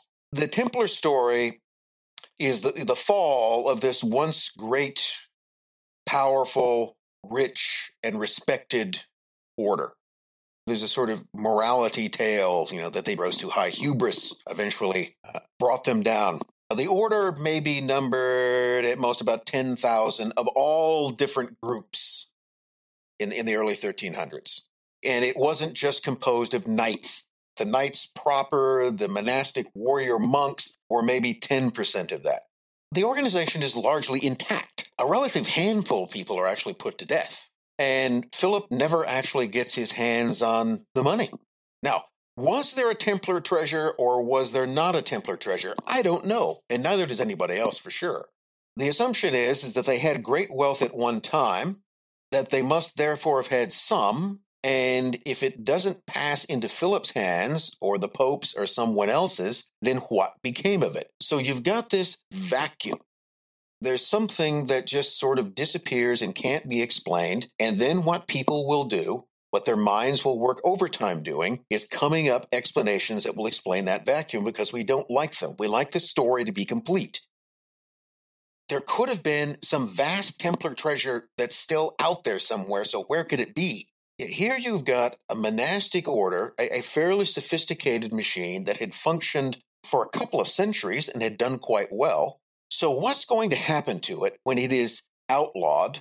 Not everywhere, by the way. In places like Portugal, the Templars were never outlawed. They just went on about their business. What about in countries even like France where it was banned? Well, you still had this whole organization. Most of the people who are in it is still there. They may even have much of their money. Does everybody just go, oh, well, I guess the jig's up. I guess I'll go somewhere else. Or does some portion of that organization preserve itself? Now, if you look at other examples, you tend to find that groups finding themselves in that situation, that usually some portion of them will seek to reorganize. So the head of the group was eliminated and the Templars were disbanded in France. But what happened everywhere else? Well, it depends where you're talking about. As Doctor Spence noted, in Portugal, essentially nothing happened to the Templars. This in spite of the fact that, when he orchestrated his mass arrest, Philip actually hoped to crush them not just in France, but internationally. So he sent these accusations out far and wide to other rulers of Europe, many of whom saw clearly the political and financial motivations behind the arrests and show trials and didn't do much in response. This was especially true in places like England, Scotland, and Italy. But ironically, Pope Clement's eventual involvement in the case and his attempts to wrest control over the Templars and their eventual fate from Philip made it religiously necessary that even these rulers eventually at least make token arrests of the Templars in their kingdoms. And when the Pope felt he had to dissolve the order, also as a result of these political power plays, that meant the order was at least nominally eliminated across Europe. Though again, there were exceptions. But however the various Templar groups in different nations ended up, the group was already legendary in their own time. As we discussed before, they were the inspiration for the noble knights we read about in such important texts of the period as Percival, the Story of the Grail. Dan Jones discusses the popularity of the Templars in the literature of their era. Even in their own day, the Templars were of vastly more interest to writers of fiction than their Hospitallers and Teutonic order. The Templars' rivals long outlasted them in both their martial and pastoral roles, but they have left nothing like the same impression in the popular imagination. No one, either in the Middle Ages or today, has seemed very interested in epic poetry, still less Hollywood movies, about the Teutonic Order or the Sword Brothers of Livonia. Only the Templars can really be said to have passed from the realm of reality into mythology and staked a place in the popular imagination. To be fair, the Templars were different from the other major international military orders. Uniquely, from the beginning, they were knights who took up a religious calling, rather than servants of a hospital that added a paramilitary wing. This gave them a certain quality that was useful for medieval romance. They corresponded exactly to the archetype of the truly chivalrous men, violent but chaste, tough but pure of heart, merciless but godly. They were the ideal that all knights in Arthurian legend strove toward.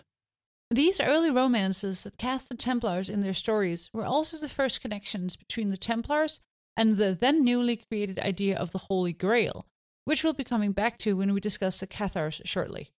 But of course, we're not as interested in the incorporation of an idealized version of the knights into the literature of their period as we are in the reasons why centuries of conspiracists have latched onto the story of the knights with relentless ardor. And we know exactly where the conspiracy theories kick off, at the very site of de Molay's immolation. Les Templiers étaient des guerriers saints formés au Mont du Temple à Jérusalem en mille neuf cent dix-neuf pour protéger les pèlerins dans les étapes catholiques. Dans leur tunique blanche avec des croix rouges, ils ont botté les faces des hérétiques, sont devenus incroyablement riches, ont inventé la chevalerie et la banque internationale moderne. Après la bataille d'Acre et la perte de la Terre Sainte, De Molay a été élu vingt-troisième et dernier grand maître de l'Église. Pope Clement, hear me? Before this year is out, you will answer for your crimes before God Almighty. And you, King Philip, no punishment is too heinous for the great evil you have inflicted upon the temple. I curse you! Curse you to the thirteenth generation of your blood! You shall be cursed! That rather over-the-top rendering of De Molay's death comes to us from a video game in the Assassin's Creed franchise, a long-running and very popular series in which the assassins are the good guys and the Templars are the evil, manipulative power brokers, working behind the scenes to increase their secret control over the world's people. This is not in any way a historical version of the Templars, but we should at least thank heaven that the game's maker Ubisoft chose a disbanded order of medieval knights as a conspiring, manipulative force in their games, instead of the standard conspiracist stand-in for oppression and evil, the Jews. Stabby video game series aside, we included this rendition of De Molay's final words because his dying curse on the king and the pope has been a popular legend for hundreds of years now, though many contemporary, even first-hand accounts of the event insisted the knight died in stoic silence. But the reason the curse allegation is so popular is that, in fact, the king and the pope were both dead within a year of De Molay meeting his fate. Whether those deaths came after the curse or the rumor of the curse came after the deaths is unclear, but we lean toward option two. The Pope had suffered from ill health for a while, so his death wasn't exactly surprising, but Philip was in excellent health, which he proved by going on a hunting trip where he suffered a massive cerebral hemorrhage and croaked at the ripe old age of forty-six. I get it. French king. Frog. Hilarious. The legend of De Molay's curse, at least in one probably apocryphal story, would haunt the French monarchy for hundreds of years, culminating in this version, quoted from Foucault's Pendulum. One part of the legend insists that when Louis the sixteenth was guillotined, an unknown man climbed onto the block and shouted, "Jacques de Molay, you are avenged." So we know the story of the Templars was still a going concern even in the late eighteenth century. But how did they go from being a controversial religious and military order to the master manipulators they play in so many conspiracy theories? Jones notes that most of this crankery is along the lines of what Doctor Spence has hipped us to previously. Essentially, it's based on incredulity. Over the past two hundred years, the Templars have also provided rich material for cranks, conspiracy theorists, and fantasists. There is a thriving industry in what-if history about the Templars, much of it resting on the false supposition that an order so wealthy and powerful could not simply have been rolled up and dissolved. But certainly, there have been those whose thoughts on the Templars have been particularly impactful in moving the order to the top of the conspiracist hit parade. For example, Hogg points out that in the sixteenth century, scholar Henry Cornelius Agrippa wrote a highly influential and wildly popular book called De Occulta Philosophia Libri, that is, the three books of occult philosophy. The purpose of this book was to distinguish the good kinds of magic, alchemy and such, that is, the kind of magic that a good Christian humanist of the Renaissance might want to pursue to the greater glory of God, and the horrors of demonic black magic. That's definitely spelled with a K at the end for extra evil points. What's important for us here is the groups Agrippa included among those guilty of performing the bad stuff. It is well known that evil demons can be attracted by bad and profane arts, in the manner in which Psellus relates that the Gnostic magicians used to practice, who used to carry out disgusting and foul abominations, like those formerly used in the rites of Priapus and in the service of the idol called Panor, to whom people used to sacrifice with their private parts bared. Nor were they much different, if what we read is truth and not fantasy, from the detestable heresy of the Templars. And similar things are known about the witches and their senile craziness in wandering into offences of this sort. By placing the Templars alongside witches, as his two examples of perverted Christian magicians, Agrippa thrust the order into the phantasmagoria of occult forces which were the subject of persecuting craze, for which the Malleus Maleficarum was a handbook. Suddenly the Templars were raised from the depths of half-forgotten failures and became the focus of the darkest disturbing forces in the European mind, its victims or its masters. In this way, the Templars entered the Renaissance and were to advance into the Age of Enlightenment. This book's popularity brought the Templars back from temporary obscurity to widespread infamy. Another element of the story that has fed the fever dreams of conspiracists is the fact that, apparently, Philip the Fourth never found the kind of treasure that he was really looking for after he raided the Templars' coffers. This, of course, leads to two kinds of speculation. Either the Templars themselves were not as wealthy as they had been assumed, or somehow the Templars' gold was secretly spirited away and hidden somewhere else. Mainstream historians try to consider this question on its merits, but where's the fun in that for pseudo-historian conspiracists? Trying to figure out how the Templars might have mismanaged and misspent their wealth? Or in analyzing whether or not their wealth was ever as great as everyone had supposed at the time? Boring! Right. So instead, the conspiracy theorists jump right on option two and start spinning various hypotheses, some reasonable, some less so, for the travels and eventual resting place of this presumably immense and definitely elusive treasure. So, where do they say it went? One popular option is Scotland. The fictional narrator in Foucault's Pendulum synopsizes this idea. There's a legend that says that two days before Philip issued the arrest warrant, an ox-drawn Haywain left the enclave of the temple in Paris for an unknown destination. They say that hidden in the wain was a group of knights led by one Aumont. These knights supposedly escaped, took refuge in Scotland, and joined a Masonic lodge in Kilwinning. According to the legend, they became part of the Society of Freemasons, who served as guardians of the secrets of the Temple of Solomon.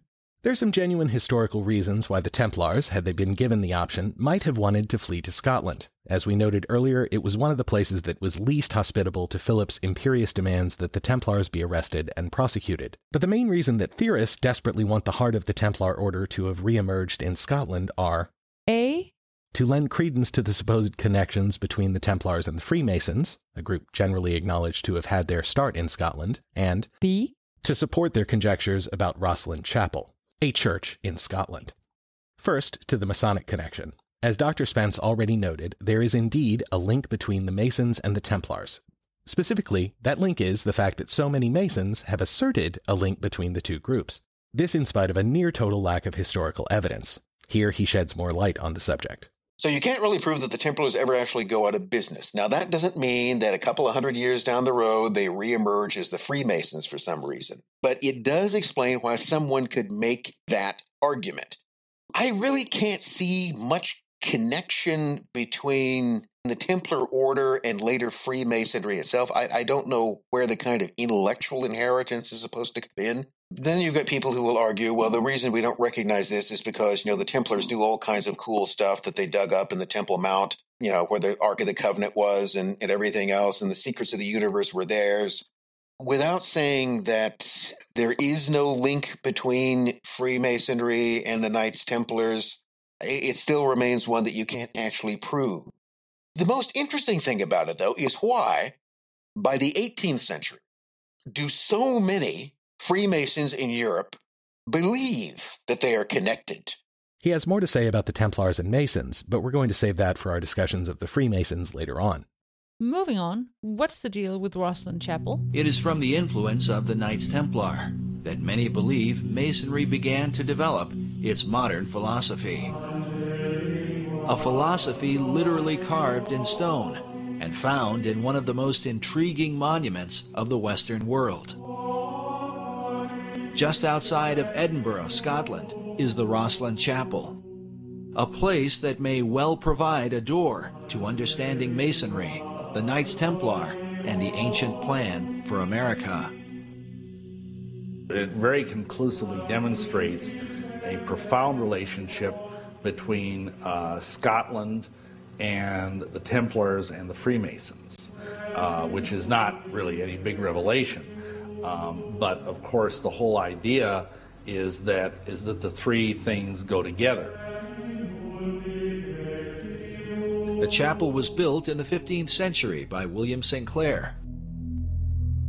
The tomb of his ancestor of the same name, and who died a century earlier, is found within. His name, as it appears, William Sinclair, Knight Templar, is believed to be a link between the Templars and the Scottish Masons who built this mysterious chapel. The legacy of Rosslyn Chapel seems to be the very essence of the Templar belief and that of secret societies everywhere. This chapel, which was built by a Freemason whose ancestor, entombed on site, was a Knight Templar, is supposedly the clinching proof that the still active Templars were the animating force behind the rise and spread of Scottish Freemasonry and its creed of tolerance across Europe. But I'm presuming it doesn't mean that? Not really. I mean, it's possible the descendants of some of the Scottish Templars were involved in the very earliest stirrings of what would eventually become Freemasonry. But we're talking literally hundreds of years between the disappearance of one and the full flowering of the other, so we're probably not warranted in taking those leaps. And of course, just because a Templar is buried in a chapel doesn't mean that said chapel is inherently connected to the Templar order. As we walk through it, it's very probable that the Masons who built it had a field day. Uh, they decided that they were going to combine all kinds of uh, mythological elements along with the Bible. So you have uh, Masonic elements in the chapel, you have some pagan elements, you have Christian elements, and they're all thrown together. Rosslyn Chapel is probably one of the most extraordinary buildings in the world. Uh, it is like a Disneyland of Masonry and Rosicrucianism. I think the, chap- the profusion of religious symbology and strange adornments in the church is, of course, catnip to those who would prefer to speculate wildly about the Templars, the Masons, or other conspiracy-friendly topics. But no matter how much people have squinted at these symbols, no one has ever managed to use them to find the hidden link between the Masons and the Templars, nor, for that matter, the supposed hoard of hidden Templar gold.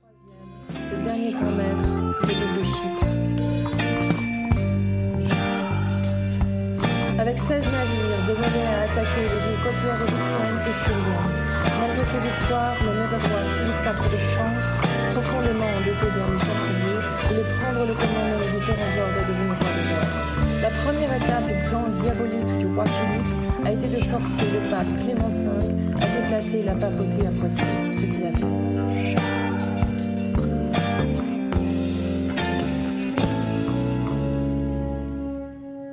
But if the treasure isn't in Scotland, where could it possibly be, eh? Why, Dana, I think your incredibly accurate accent gives it away. Another place where devotees of the Templar mysteries believe the supposed treasure ended up is on Oak Island, Nova Scotia, Canada. Oh, yeah, Hoser? Yeah, indeed. Dan Jones introduces us to the idea. One of the supposed Templar survivalist bolt holes, Oak Island in Nova Scotia, has been put forward as a possible location for the Order's lost treasure. It has also been linked with evidence proving the true authorship of Shakespeare manuscripts, the location of Marie Antoinette's jewellery, and the hidden archives of a secret society of Rosicrucians led by Sir Francis Bacon. Needless to say, no Templar treasure has yet been discovered. As you might expect, our first move upon learning the legends of the Templar treasure in the Great White North was to turn to our old standby YouTube to try to dig up some credulous videos made by yokels who had bought into this idea hook, line, and sinker. And certainly he found some of that. But then, something magical happened. You see, every so often in this, are we calling it a job? You stumble upon a project that you never knew existed, and yet in spite of your ignorance, this project has labored for years, creating a frankly astonishing amount of content for you to peruse when you finally discover it. Jesuit, what the fuck are you talking about? Dana, I give you the History Channel's The Curse of Oak Island. There is an island in the North Atlantic where men have been looking for treasure for more than two hundred years. So far, they have uncovered booby-trapped flood tunnels, carved stones with strange symbols, seventeenth century Spanish coins, and evidence of a wooden vault covered in concrete. Six men have even lost their lives trying to solve the mystery. And, according to legend, one more will have to die before the treasure can be found. You're saying there's a whole documentary dedicated to this bullshit? Fuck a documentary. This shit has been on for eight goddamn seasons. Did we watch the whole thing? Hell no. What part of the phrase eight seasons make you think we have time for that? But from our cursory review, it focuses on two treasure-hunting brothers who are absolutely convinced, in spite of a distinct paucity of evidence and the fact that people have been looking for a treasure here unsuccessfully for several hundred years, that there's still a big old pile of gold buried somewhere on this unassuming island. And they're not just looking for Templar treasure either. They also think Captain Cook, among others, may have left their riches here. We did manage to find a clip specifically related to the Templars, and once again, the podcasting gods smiled upon us because not only were they seeking the Knight's treasure in this episode, but they were joined by the Canadian patron saint of overacting and magnificent hairpieces. Tell me what you found that's important enough to rewrite history. That? that. What? That. Yeah. That medieval cross. Give me the cross. This has been ascertained to have antiquity, right? Mm-hmm. Yes. fourteen hundred, is that correct? Yep. Mm-hmm. This is around six hundred years old. Well, it was mined six hundred years ago. Where was it mined? South of France, best we know. Okay, at this junction. South of France? Yes. So that doesn't mean that this was here six hundred years ago. No. It was no. in France six hundred years ago and arrived here at an undetermined date. Of course. Correct. Mm-hmm. Uh, was this found underground? It's found in Smith's Cove. There, yeah. There's the man who found it. With your shovel, yeah. you were able to uh, uncover it. Oh, That's wow. right, bitches. Captain Kirk is helping these motherfuckers find the Templar gold. Which gold, we should note, is still, as of this recording, apparently non-existent. Ah, well. But the Templar influence in the modern world goes well beyond mere treasure hunting. For example, let's take, oh, say, the Mexican drug war. Disturbing. A drug cartel's first message, foreshadowing the violence to come. It says we killed him because he was a kidnapper. Signed, the Knights Templar. The drug gang gets its name from the Templar Order of the Middle Ages, a Christian military organization which protected Jerusalem. The modern-day version Templars have all the markings of a secret society and a dark track record. There is evidence of initiation rituals and blood pacts. Its hitmen have commandments like protect the community and keep all activities secret, or their families will be killed. Their stronghold.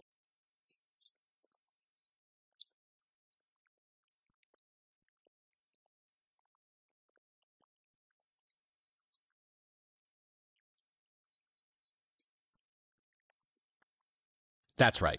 One of the violent narco gangs that have turned large parts of that country into a nightmarish shooting gallery named itself after the Knights Templar, trying to set themselves apart from the other gangs with a printed code of conduct that was supposed to ensure better behavior by the Templar gang's enforcers than was exemplified by rival groups. For example, they abjured killing women and children, supposedly, for a while. Seem like super nice dudes.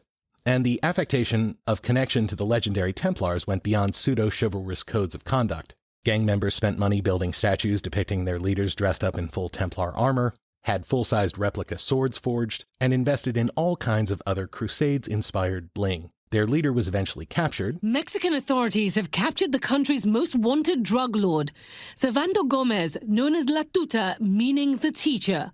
The forty-nine-year-old drug kingpin was a leader of the Knights Templar cartel, operating out of one of the country's most dangerous states, Michoacan. And the remaining commanders were killed back in twenty seventeen, so they're not still a going concern, but weird story, right? Unfortunately, the list of violent sociopaths who've glommed onto the Templar name in the modern era doesn't end with the narcos either. I'm sure you remember the horrific crimes of Anders Breivik, the Norwegian mass murderer who killed ninety innocent people when he set off a bomb and then gunned down teenagers and young adults for the crime of attending a left-wing summer camp. In his inevitable manifesto, and in his defense at trial, Breivik made frequent references to his work helping to found the modern-day resurgence of the Knights Templar, this version having been developed as a leaderless network of right-wing activists opposing the creeping Islamification of Europe, or some shit. Didn't you say he shot a bunch of white, nominally Christian Norwegian kids? Yes, he did, and was super proud of himself for doing so. But he did it to oppose Islam? Yeah, I mean, the guy's a self-important, pig-ignorant, violent piece of shit who deserves to rot, and we hate even bringing up his name, but somehow he believed shooting the left-wingers would help the cause of getting Norwegians to oppose Islamic immigration? Or something? Look, in addition to his many other failures, he isn't much of a thinker. Regardless, Breivik's actions were so obviously horrendous that even other loons who claimed to be part of this international anti-Islam Knights Templar network were very eager to avoid being associated with him in any way. He's the self-styled leader of the Knights Templar, based on medieval Christian crusades to the Holy Land. He's a founding member of the Anti-Islamic English Defence League. Paul Ray's blog posts about the threat from Islamic fundamentalism have been highlighted as a possible inspiration for Anders Breivik's manifesto. It was published online to justify the killing of more than seventy people in Norway last month. Ray, an Englishman who now lives in Malta, says he finds it hard to see how his writings could be linked to the massacre. If I had have influenced him, there is no way he would have gone out and killed nearly one hundred innocent children. If I'd have influenced him, I could understand if he'd have targeted Muslim fundamentalists. I could understand that, and I could make a parallel. Doesn't justify it, but I can understand it. But to have done what he did has no bearing on anything I ever say at all. Ray, who left the U K eighteen months ago to escape possible charges of stirring up racial hatred, says he rejected a Facebook request from Breivik because he didn't like the look of him. He says he has nothing to hide over his links to a mass killer. The police here. Lors d'un raid le matin, le père Fidroy, Philippe Lebel, fit arrêter deux Mollets et d'autres Templiers français. Torturés à faire de faux aveux de convoitises homosexuelles contre nature, de corruption, de culte du diable et d'hérésie, le roi ordonna que cinquante-quatre Templiers soient brûlés sur le bûcher. Philippe a ordonné deux Mollets et trois autres d'être immolés sur un échafaudage sur l'île de Javel.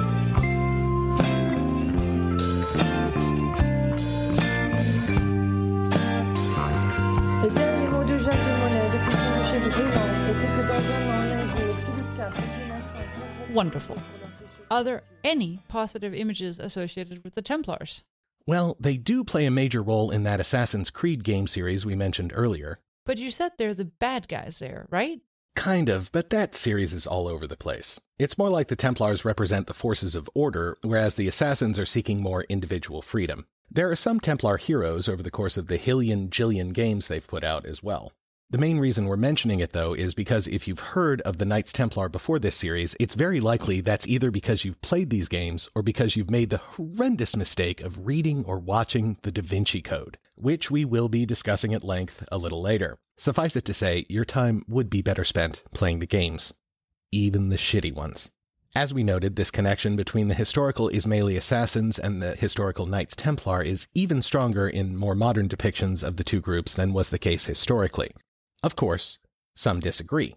In his book, James Wasserman asserts that the similarity of their structure as rigidly hierarchical religious orders, both devoted to armed struggle for the glory of their versions of God, made the Templars virtually a European cultural reflection of the Assassins, and that the contact between the groups is a primary cause of the Templars' adaptation of seemingly heretical practices. Going further, he sees the esoteric practices and beliefs returned to Europe by the Templars and other Crusaders as the eventual basis for the rise of Hermetic and occult practices in Europe in the succeeding centuries. Is this a stretch historically? Almost certainly, but it accurately reflects the outsized roles that both groups have maintained among those who choose to follow a version of history that makes esoteric practices central. In other words, among conspiracy-friendly researchers. Leaving behind these contemporary examples of how the Templars continue to influence culture and conspiracy theorists, we come to the first flowering of a strain of thought we'll be revisiting throughout this series. The variety of conspiracy theorists for whom the Templars are merely one of the threads of a plot that stretches back to deepest antiquity and which involves essentially all of the secret societies we'll be examining in one way or another. This is the overarching world historical plot that Eco's heroes are seeking to map out in Foucault's Pendulum, and the Templars are the cornerstone. As one character posits, suppose the Templars had a plan to conquer the world, and they knew the secret of an immense source of power, a secret whose preservation was worth the sacrifice of the whole Temple quarter in Paris. But what could such a plan entail? Basically, everything, as Michael Hogg explains further. The blockbuster Templar plot draws loosely on history and myth. Here are some of the more crucial ingredients. James de Molay, Jacques de Molay, is a hero. Stephen Berry, in the Templar legacy, dares to suggest that the last Grand Master broke under torture, although to compensate, he says it is James of Mollay's image on the Turin Shroud. But most of the time, Molay is so brave and far-sighted that it is a mystery how he failed to handle King Philip. The Templars have secret knowledge. What they know varies, but it is often suggested that in the Holy Land They became acquainted with some profound esoteric wisdom after hobnobbing with their Muslim opponents. For example, a Templar killing of an assassin envoy becomes a thread with which the most elaborate fantasies can be spun. The Templars crisscrossed the globe. Scotland, Paris, New York, Israel, the Languedoc, Turin, Copenhagen. No place on earth is safe, as these complex plots unravel as surrogate travelogues. A modern-day Templar geek is usually a villain, just like Sir Lee Teabing in The Da Vinci Code and the less eccentrically monikered Vance Williams in Curious the Last Templar. Popes are devious, and none more so than Leo X, fourteen seventy-five to fifteen twenty-one, who is forever quoted as saying, "It has served us well, this myth of Christ." In fact, this remark was put into the Pope's mouth by John Bale, fourteen ninety-five to fifteen sixty-three, a rabidly anti-Catholic propagandist. Heresy and Satanism make good copy, especially the Templars' supposed worship of an antichrist called Baphomet. The Templars still exist, and they are behind everything. Jones also issues his own searing dismissal of this strain of thinking. Alternative histories have been concocted, suggesting an outlandish post-history. Did a small group of Templars escape persecution in France? Could they have sailed from La Rochelle with a stash of treasure? If so, did that include the Turin Shroud or the Ark of the Covenant? Did the Templars set themselves up as a secret organisation elsewhere? Are they still out there, running the world from the shadows? One needs no more than an internet connection and an imagination to find the theories that have been piled onto this platform of speculation, including the notion that the Templars were the keepers of a real-life Holy Grail, be that an actual cup or a metaphor for some ancient truth, that they had inherited their role of guardians of the truth from the Cathars, the collective name for heretics in southern France persecuted to obliteration in the early thirteenth century, and that this was what lay behind their downfall. But how fair would it be if we didn't offer a more credulous alternative to our hard-nosed historians' dismissal of grand conspiracy claims relating to the Templars? And conveniently, we have a subscription to Amazon Prime Video. Slogan: our platform plays host to a shocking number of irresponsible pseudo-documentaries. Well, they really outdid themselves with a banger that we found, titled Solomon's Temple Revealed: Secrets of the Templars. Our expectations upon viewing this piece of shit were minimal, but we at least anticipated some fun visuals. Instead, this doc, which, given the low standards of Prime Video reviewers, is still only able to scrounge up one star. Anyway, it follows this guy around as he wanders around museums, showing shakily shot close-ups of various religious and ancient images, all the while narrating an indecipherable argument about how the Templars and their fall were connected to a series of state cults that worship ancient wisdom. Only the whole thing is a lot less fun than that description makes it sound. And the question has always been, why? What was it that the Templars saw in the Temple of Jerusalem that so inspired them? In the preceding years following the return of certain Templars from the Middle East, we have an upsurge in what is known today as Gothic architecture. Before this period, churches were mainly small and often wood. Suddenly, with the inspiration gathered from the Middle East, the various monastic orders, and generally led by the Templar-linked Cistercians of Europe, Europe was awash with building fever, with over eighty cathedrals being built between eleven twenty-eight and twelve twenty-eight in France alone. All of these buildings had or have a Gnostic and mystical influence, with hidden symbolism rife within their stonework, and giving rise to the great Freemasons.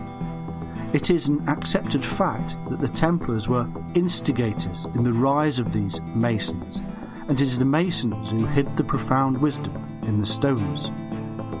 Another amazing coincidence is that suddenly at this time in Europe sees a rise in alchemical, astronomical, medical and philosophical texts, all of this running parallel to each other. The temple then was not made for one god, but for numerous gods, and anyone who wished to worship their own god was in the right place regardless.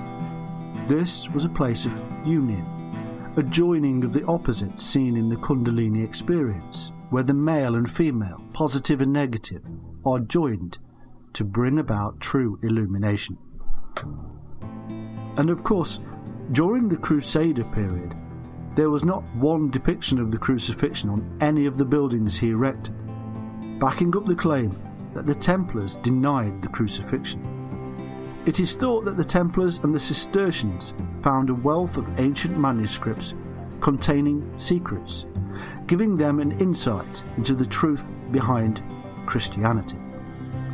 One thing that did emerge was the cult of the Baphomet, the head and Sophia, the elements of serpent wisdom. If they discovered the Holy Grail, as many have said, then the secrets of the Grail were what they truly discovered. So far, we have seen that the true temple must not be touched by hand, that Moses was an emergent serpent from Egypt, and that Hiram, the exalted head or snake, was the master of balance. I think I got a perfect soundtrack idea for this guy.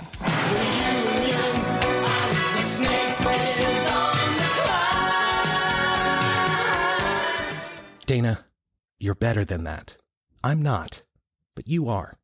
Okay, we're about ready to move on from the Templars, but in doing so, we need to come back to two elements of the Templar story. The first is, as we previously mentioned, legend and literature have linked the Templars to the Holy Grail. The other is, the Templars are also connected to the Shroud of Turin, a piece of cloth believed by some to be the burial shroud of Christ, but believed by those who understand carbon dating to be a medieval forgery.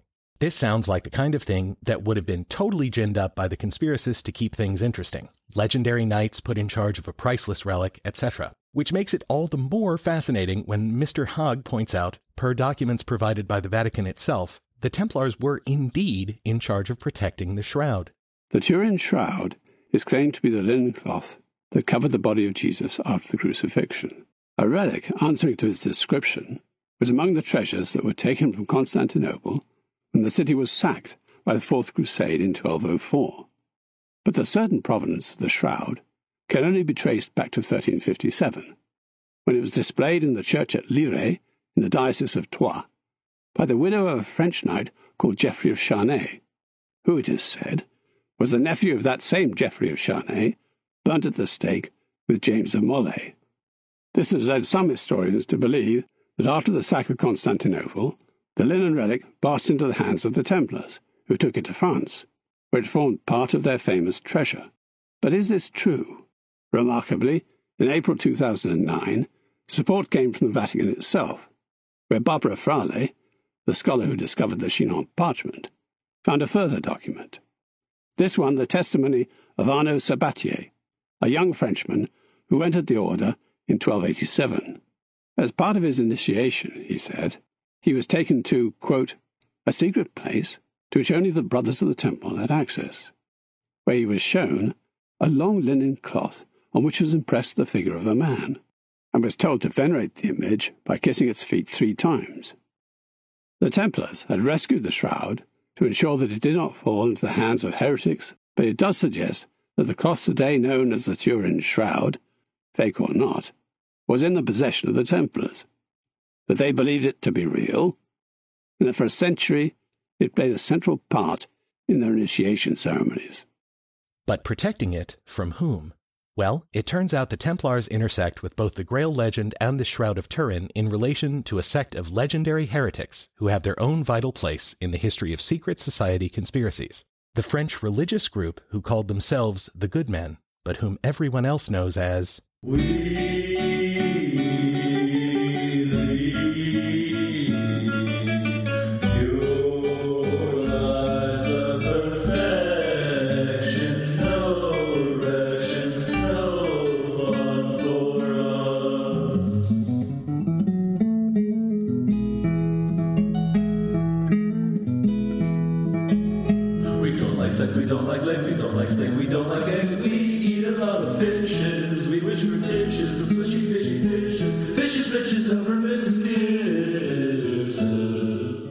The Cathars. So, first things first, who the hell were these Cathars? How did they constitute a secret society? What happened to them? And how do they connect to the Knights Templar? Now hold your horses there, Dana. You're getting ahead of yourself. You wrote that line and had me read it. It's okay. I don't blame you for being excited. You are impossible. Wow. Dana's really eager to start talking about how the Cathars fit into the overarching Templar conspiracy. But first we need to know why these good men, or good Christians, were considered a major heretical threat to the Orthodox Christianity of the period. When he says Orthodox in this section, he's using the one with a little o, indicating the mainstream European Christian church of the time, the one that we now call the Roman Catholic Church. He's not saying the big O Greek Orthodox Church. Capitalization turns out to be a bitch to explain by audio, but if we don't use the term Orthodox, then we have to keep saying mainstream church throughout the section as a contrast to the heretical Cathar movement, and that can start to feel repetitive. That may be our most Baroque over-explanation to date, but it's true. In the twelfth through fourteenth centuries, there was only one Christian church whose theology ruled the day in Europe. It's completely different these days. Most European countries are home to a huge variety of Christian churches, which are nearly empty because everyone's an atheist. Of course, we're focused on a period when the church was as close to all-powerful as any institution in history. In fact, for the preceding several centuries, the Christian church was remarkably, theologically docile. Everybody took their spiritual cues from the Holy See in Rome. This period is also known as the Dark Ages. That's true, but modern scholars think that terminology is basically a slur on the era. It's fair to say that there was much more moving and shaking in, for example, the Middle East and China during the period. But even so, it's weird to call several hundred years dark just because white historians over-rotate on whatever Europe was doing in a given time frame, which during this era was not much in terms of scientific, economic, or cultural advancement. But it would be like saying the N B A was terrible over the past forty years because the Knicks can't get it together. How confident do you feel about that sports analogy? Confidence level, zero. But suck it, Knicks fans. Uh, the breaking news from here is that no matter what the Knicks do, they will suck for my entire life. Now that we understand the grip the church had over medieval Europe, we then have to ask, what was the Cathar heresy, and why was it a big deal? As Straniacs, you know what's coming. Before we get to the actual history, we first have to deal with the most basic questions that underpin this situation. In this case, that's the philosophical and theological conundrum known as the problem of evil. Here we'll let the video on this subject from Crash Course Philosophy's YouTube channel set the table for why this is such a big issue for all of your major monotheisms. Many theists believe in an omniscient, omnipotent, and omnibenevolent God, but atheists argue that this creates a contradiction, a set of beliefs that can't all be true at the same time. Because evil is bad, right? Whether it's stubbed toes or genocide or paper cuts or epidemics. So if there's really an all-knowing God out there, he knows about all the evil. He might even know about it before it happens. And if he's all-powerful, he could stop it. And if he's all-good, then he would want to stop it. And yet he doesn't. The evil continues. Philosophically rational people shouldn't hold inconsistent beliefs, so atheists argue that you're going to have to give something up, and the thing to give up is God. Some theists, however, take a different route. They choose to give up one or more divine attributes. They argue that maybe God isn't powerful enough to stop evil, or maybe he's not knowledgeable enough to know about it, or maybe he's not even good enough to care about stopping it. Still, despite this scriptural evidence, many theists are committed to God's omni-attributes and are thus stuck with a problem. They have to resolve the logical problem of evil and find some way to explain why God would allow evil into the world. As you might expect, this scenario has, in turn, led to all kinds of efforts on the part of believers to provide sensible responses. In fact, there has been so much brainpower devoted to arguing about this topic over the centuries that there's a special name for these apologetic arguments: theodicy. So you can bet that we've heard some pretty well-thought-out explanations for why an omnipotent, omniscient, and omnibenevolent God might have created a world in which incredible evil could still be perpetrated. Most of these arguments revolve around free will. That is, it's more important to God that humans have total freedom to act as they choose, because only freely chosen good deeds can possibly be truly good. And that makes sense as far as it goes, until you consider that means that it's so important that humans are able to execute their free wills that it's worth the brutal torture murder of countless human beings, including children, over the past several hundred thousand years of human existence and evolution. Jesus, Jesser, that's fucking dark. Hey, it's not my idea. Take it up with the apologists. So these sorts of arguments have been refined over the centuries, but they were already being used in similar form to explain the existence of evil in the world back in the twelfth and thirteenth centuries. And as you might assume, even then, plenty of other thinkers brought up issues with these purported solutions. For example, one, the free will argument fails to address the issue of natural evils, that is, all of the many non-human sources of seemingly endless suffering in the world. Earthquakes, raging wildfires, mudslides. And that's just in California.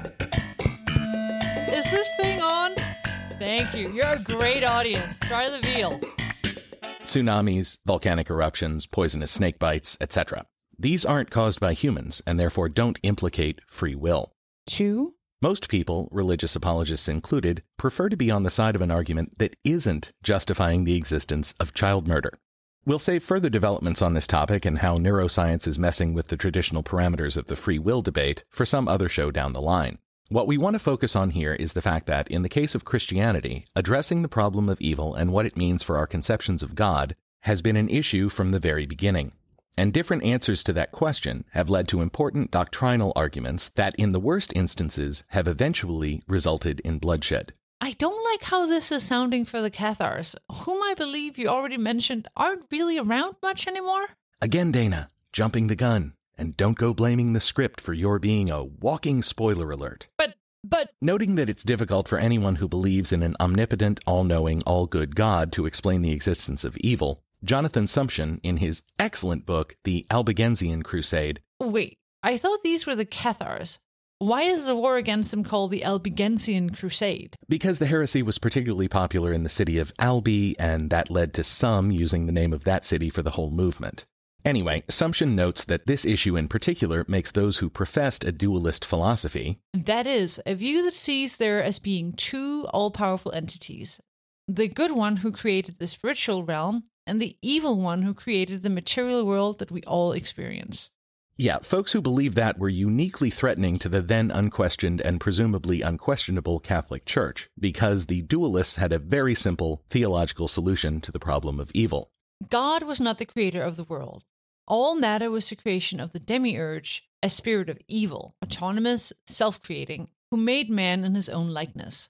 God had implanted in man the consciousness of good, thus enabling him to save himself. But he could not control the material world, and to that extent, God was not omnipotent. Clearly, for the dualist, if man was to return to his true father in the real heaven, then he would stay as far from the material world as possible, making himself ever more spirit and ever less a physically instantiated being. So, people decided on this dualist philosophy around the twelfth century, when the church started gearing up for their anti-heretic crusade? Oh shit no, the beginning of this belief, which again we have to emphasize is only considered a heresy because most Christian believers of the time ended up aligned against it. Anyway, the most important promoter of this dualist philosophy in early Christianity, Marcion, was a rich shipowner in Asia Minor, that is, modern-day Turkey, who organized an early Gnostic church around his teachings by the year one forty-four. As is typical of dualists throughout Christian history, Marcion's followers rejected the Old Testament as the scripture of the followers of the evil god of this world. But more importantly, and again in keeping with future dualists like the Cathars, they wanted as little to do with the gross material of this world as possible, meaning they rejected both marriage and sexual intercourse as sinful because they tied believers to their filthy material bodies and eventually led to the creation of new baby bodies. Now, if you're trying to create a successful Christian group, there's a lot to be said for the seriousness and asceticism of Marcion's approach. But that last bit we mentioned contains the philosophy's Achilles' heel, to wit. If you're in the middle of a theological conflict, and the other side encourages making babies, and your side discourages it, you're going to end up with a lot fewer followers as the decades pass. Marcion and the other Gnostics, whose full theology of dualism and rad names for spiritual beings, like Yaldabaoth, we covered in the Reality Part two Philip K. Dick episode, eventually lost the theological struggle on both the disputative and procreative sides, as far as we know without any internecine violence, probably because they only duked this out in opposing religious tracts. At the time, no sect of Christianity could trot out an army to bolster its arguments and smite the unbelievers. The same was not true for the Manichaeans, the next major dualist heresy, which was extant in the early fifth century C E, and which famously was the first theology embraced by Augustine of Hippo, before his conversion to mainstream Christianity and his subsequent posthumous elevation to Saint Augustine. Once he switched sides, Augustine became one of the greatest theological scourges of his initial faith, which was based on the teachings of a Persian named Mani. Mani taught that the world was, in the dualist tradition, ruled by a non-omnipotent but good God and an evil devil who created and ruled the material world. Mani differed from Marcion and other Christian Gnostics by incorporating Buddhism, Zoroastrianism, and other beliefs into his worldview. He also suggested that each of these faiths, as well as Christianity, was incomplete. Let me guess whose ideas would bring these other faiths to completion. Exactly. Mani was a final revelation prophet, much like Muhammad and Joseph Smith after him. But importantly, he also didn't completely disdain the physical world the way the Marcionists and other Gnostics did. Rather, he focused on the struggle between light and dark within each human body and soul, as well as within the material that made up the external world. But the Manichaeans got wiped out too? Oh, fuck yeah. From their inception in the third century, they were persecuted first by the Persians, then by the pagan Roman Empire, then by the Christian Church via the authority of the Christianized Roman Empire, and by the sixth century, they were no longer a going concern. From then until the eleventh century, the Christian world was fairly united theologically, though of course there were small pockets of dualism and other heresies popping up here and there. By the time that these groups began to take hold in Christian Europe and came to the attention of the authorities in the mid-twelfth century, as Malcolm Lambert notes in his book The Cathars, leading churchmen in Western Europe had no living experience of heresy. The only heresies to be found were either the work of individual theologians or the casual idiosyncrasies of rustic preachers with no theological training. Jonathan Sumption, in his Albigensian Crusade, piles on. There was no clearly defined crime of heresy, no judicial principles from which to seek guidance, no procedures, and no prescribed penalties. And so the local clergy, confronted with theological opposition to the faith, turned to the consolation that pedantic members of the ruling ideology have taken refuge in since time immemorial. That is, the belief that the most obdurate heretic would ultimately yield to reasoned argument. But here's where the theological rubber hits the materialist road. Most of the clergy who were in a position to argue against the dualist heresy that was infiltrating Europe, and particularly southern France, weren't prepared to counter the learned and erudite arguments of the Cathar Perfects, because it had been centuries since training to debate and defeat heretics had been an important part of priestly education. It's like how the Defense Against the Dark Arts curriculum at Hogwarts really hit the skids after Tom Riddle got blowed up by the mom-love lightning bolt on Harry's forehead. As the threat fades, training fades with it. Indeed. As Sumption notes, the rare instances of dualism over several centuries before the rise of Cathars weren't even catalogued or categorized by religious authorities. Heresy as a whole was so rare that heretics who had never even heard of Mani and probably weren't dualists to start with were labeled Manichaeans, because nobody knew any other word that meant what we think of as heretic. As Sumption outlines, the heresy quietly infiltrated Europe as dualist Armenian colonists were moved into the Balkans by the Byzantine Empire in the eighth century, so that by the ninth century, heretical missionaries had taken root in Bulgaria, a region that at that point had only recently been converted to Christianity of the Eastern variety. The leader of this movement was a priest named Bogomil, who came to embrace a dualist philosophy that traced its theology back to the Apostle Paul, rejecting the Old Testament and ascribing the material world to the creation of Satan. Moreover, his followers wouldn't eat meat or milk, considered the cross a symbol of mistaken focus on Christ's death instead of his ministry as the center of Christian belief, and refused all Christian sacraments, including the Eucharist. Professor Spence takes it from here. But further east, in Bulgaria, Serbia, in the, the Byzantine territories, then you have the emergence of the Bogomils. And the Bogomils are just the Cathars under a different name. And they are connected with each other. Sometime in the eleventh century, there is someone who's a, kind of a grand poobah, and no one knows exactly what he was, Father Nicetas, who comes from Constantinople, where he is the head of this Bogomil church, and he comes to Italy, and he holds an entire sort of synod with other Cathar bishops, and they take instructions from him. The Cathars in France and Italy were only part of what was a conscious counter-church that stretched all the way from Constantinople to southern France. And one of the things that Nicetas did is that he consecrated and reconsecrated Cathar bishops, basically by telling some of them that your consecration was wrong, so I'm going to tell you how to do it right. The Cathars, the Bogomils, what this group was, it was a kind of invisible counter-church with its own bishops, its own hierarchy, its own holy books, its own theology.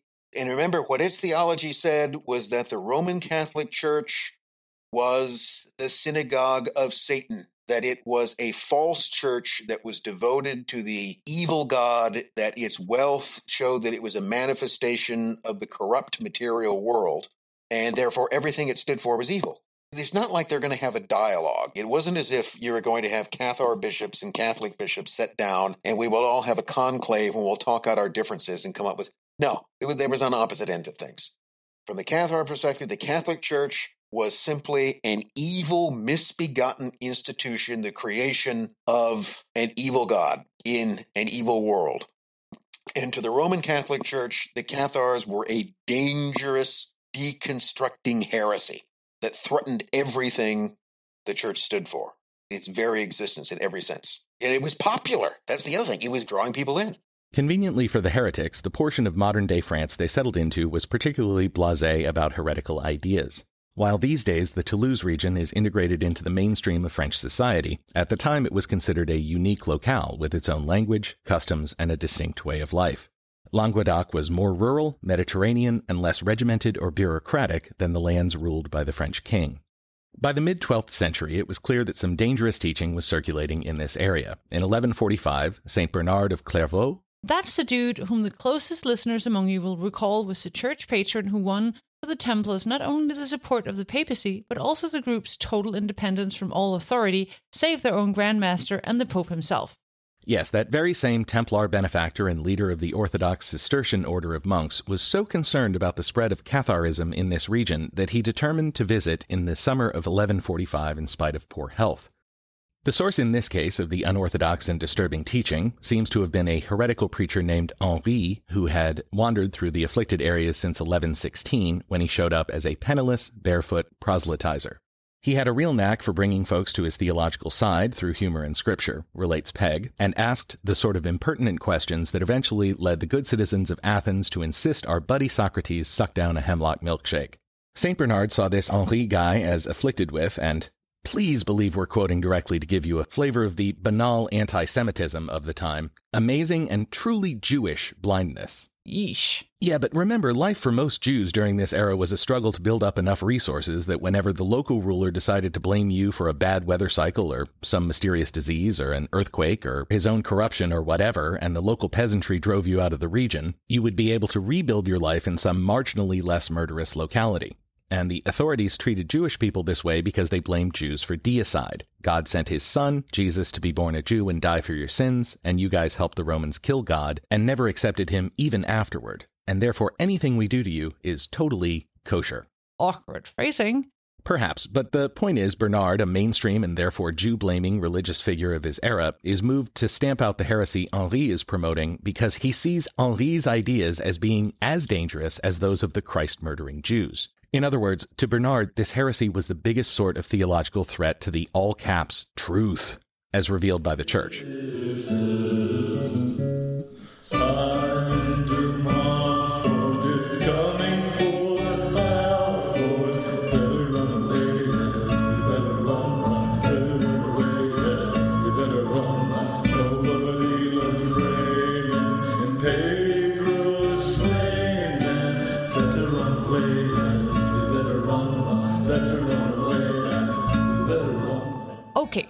So what, exactly, were the specifics of the Cathar theology that so upset the church and its defenders in this era? Yeah, let's get into it. First things first, as we noted before, the Cathars didn't refer to themselves as Cathars. Peg notes. No Provençal heretic was ever styled Cathar, by choice or accusation, during the years of the Crusade. The term seems to have been taken from a small and obscure group of heretics in fourth century Macedonia who called themselves the Pure, that is, Cathars. The term came to be adopted in late antiquity as generic for all heretics. When anti-heretical efforts started up again in the twelfth century, the authorities latched onto this by-then ancient designation and slapped it onto those whom they sought to oppose in their contemporary world. How obscure was the origin of the term Cathar? Pegg relates that a twelfth century Cistercian presumed to generate his own history for the term, suggesting that it derived from catus, the Latin word for cat, and referred to the tradition among the heretics of kissing the hind parts of a cat, in whose likeness, so they say, Lucifer appears to them. With his vivid imagination and flagrant disregard for evidence, we can't help but feel this dude would, in another time and place, have made for an exemplary conspiracist. Anyway, to the Cathars who didn't call themselves Cathars, Christ was pure spirit, not in reality or even appearance, born of a human woman named Mary, who was not a woman at all, she was simply the will to do good. Christ therefore had no human attributes, for he did not eat, drink, suffer hunger, thirst, or cold, neither did he die. He just went back to God when his mission on earth was done. Another notable difference that the faith had with mainstream Catholicism. Catharism had far fewer significant consecrated ceremonies than did the mainstream church, and what we now know about them comes, of course, from the Cathars' theological enemies. But one of the main ceremonies that everyone agrees was central to Cathar belief was the act of consolamentum, or literally consoling, which Catholic theologians saw as similar to baptism in the mainstream church. Quoting a contemporary anti-Cathar polemicist, "The wretch who is to be baptized, or Catharized, stands in the middle of the meeting, and the arch-Cathar stands by him, holding a book which is used for this office. He places the book on his head and recites blessings, or rather curses, while those who stand around pray and make him a son of Gehenna."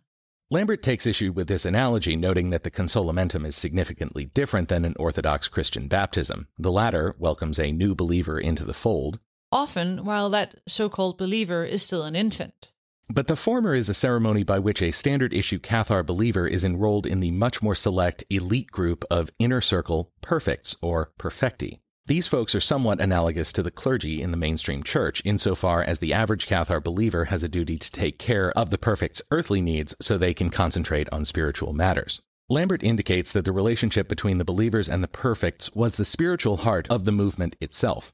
It's hard to explain how important the perfects were. They were the ones who had sworn a life of celibacy, vegetarianism, and complete devotion to the anti-material doctrine of the Cathar Church. For Cathar believers, the perfects were only partially material humans. They were also partly something more. For example, the one true spiritual God, the one who was not of this world, would only hear the prayers of the perfects, not those of unconsoled Cathar believers. And certainly he ignored the prayers of Orthodox Christians, since their prayers were aimed at the demonic god of this world in Cathar theology. It wasn't as if they, they didn't have a hierarchy, because there were bishops and there were two classes of believers. There were those who went all in and adopted vegetarianism and celibacy and a simple itinerant life, and those became the perfecti. And then there were just ordinary people who tried to do the best they could, and, and that was enough. But they tended to reject the hierarchy of the church, so they rejected the authority of the popes, the archbishops. Cathars didn't go and build cathedrals. They met like early Christians in their own communities, worshiping wherever they could find a place to do so. One of the things the Inquisition noted is that when you were fighting the Cathars, it wasn't as if you were going to march on the town and destroy their church and kill their priests. There was no physical church to attack. They were just the people. The Cathars, I don't think, started out as a secret society, but it was the persecution of the church that turned them into one. Because then you have to hide.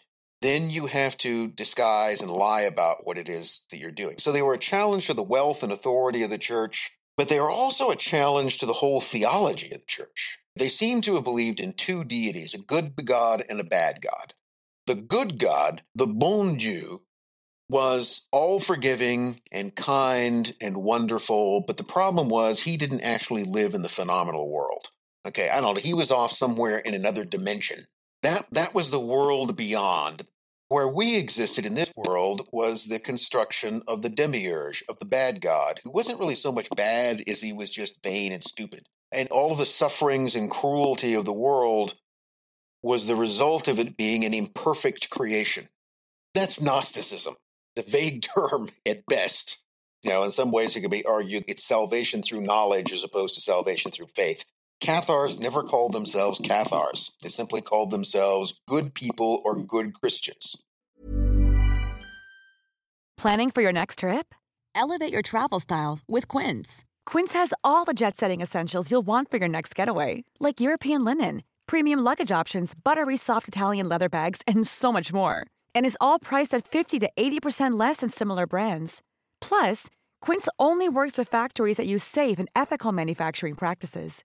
Pack your bags with high-quality essentials you'll be wearing for vacations to come with Quince. Go to quince dot com slash pack for free shipping and three sixty-five day returns.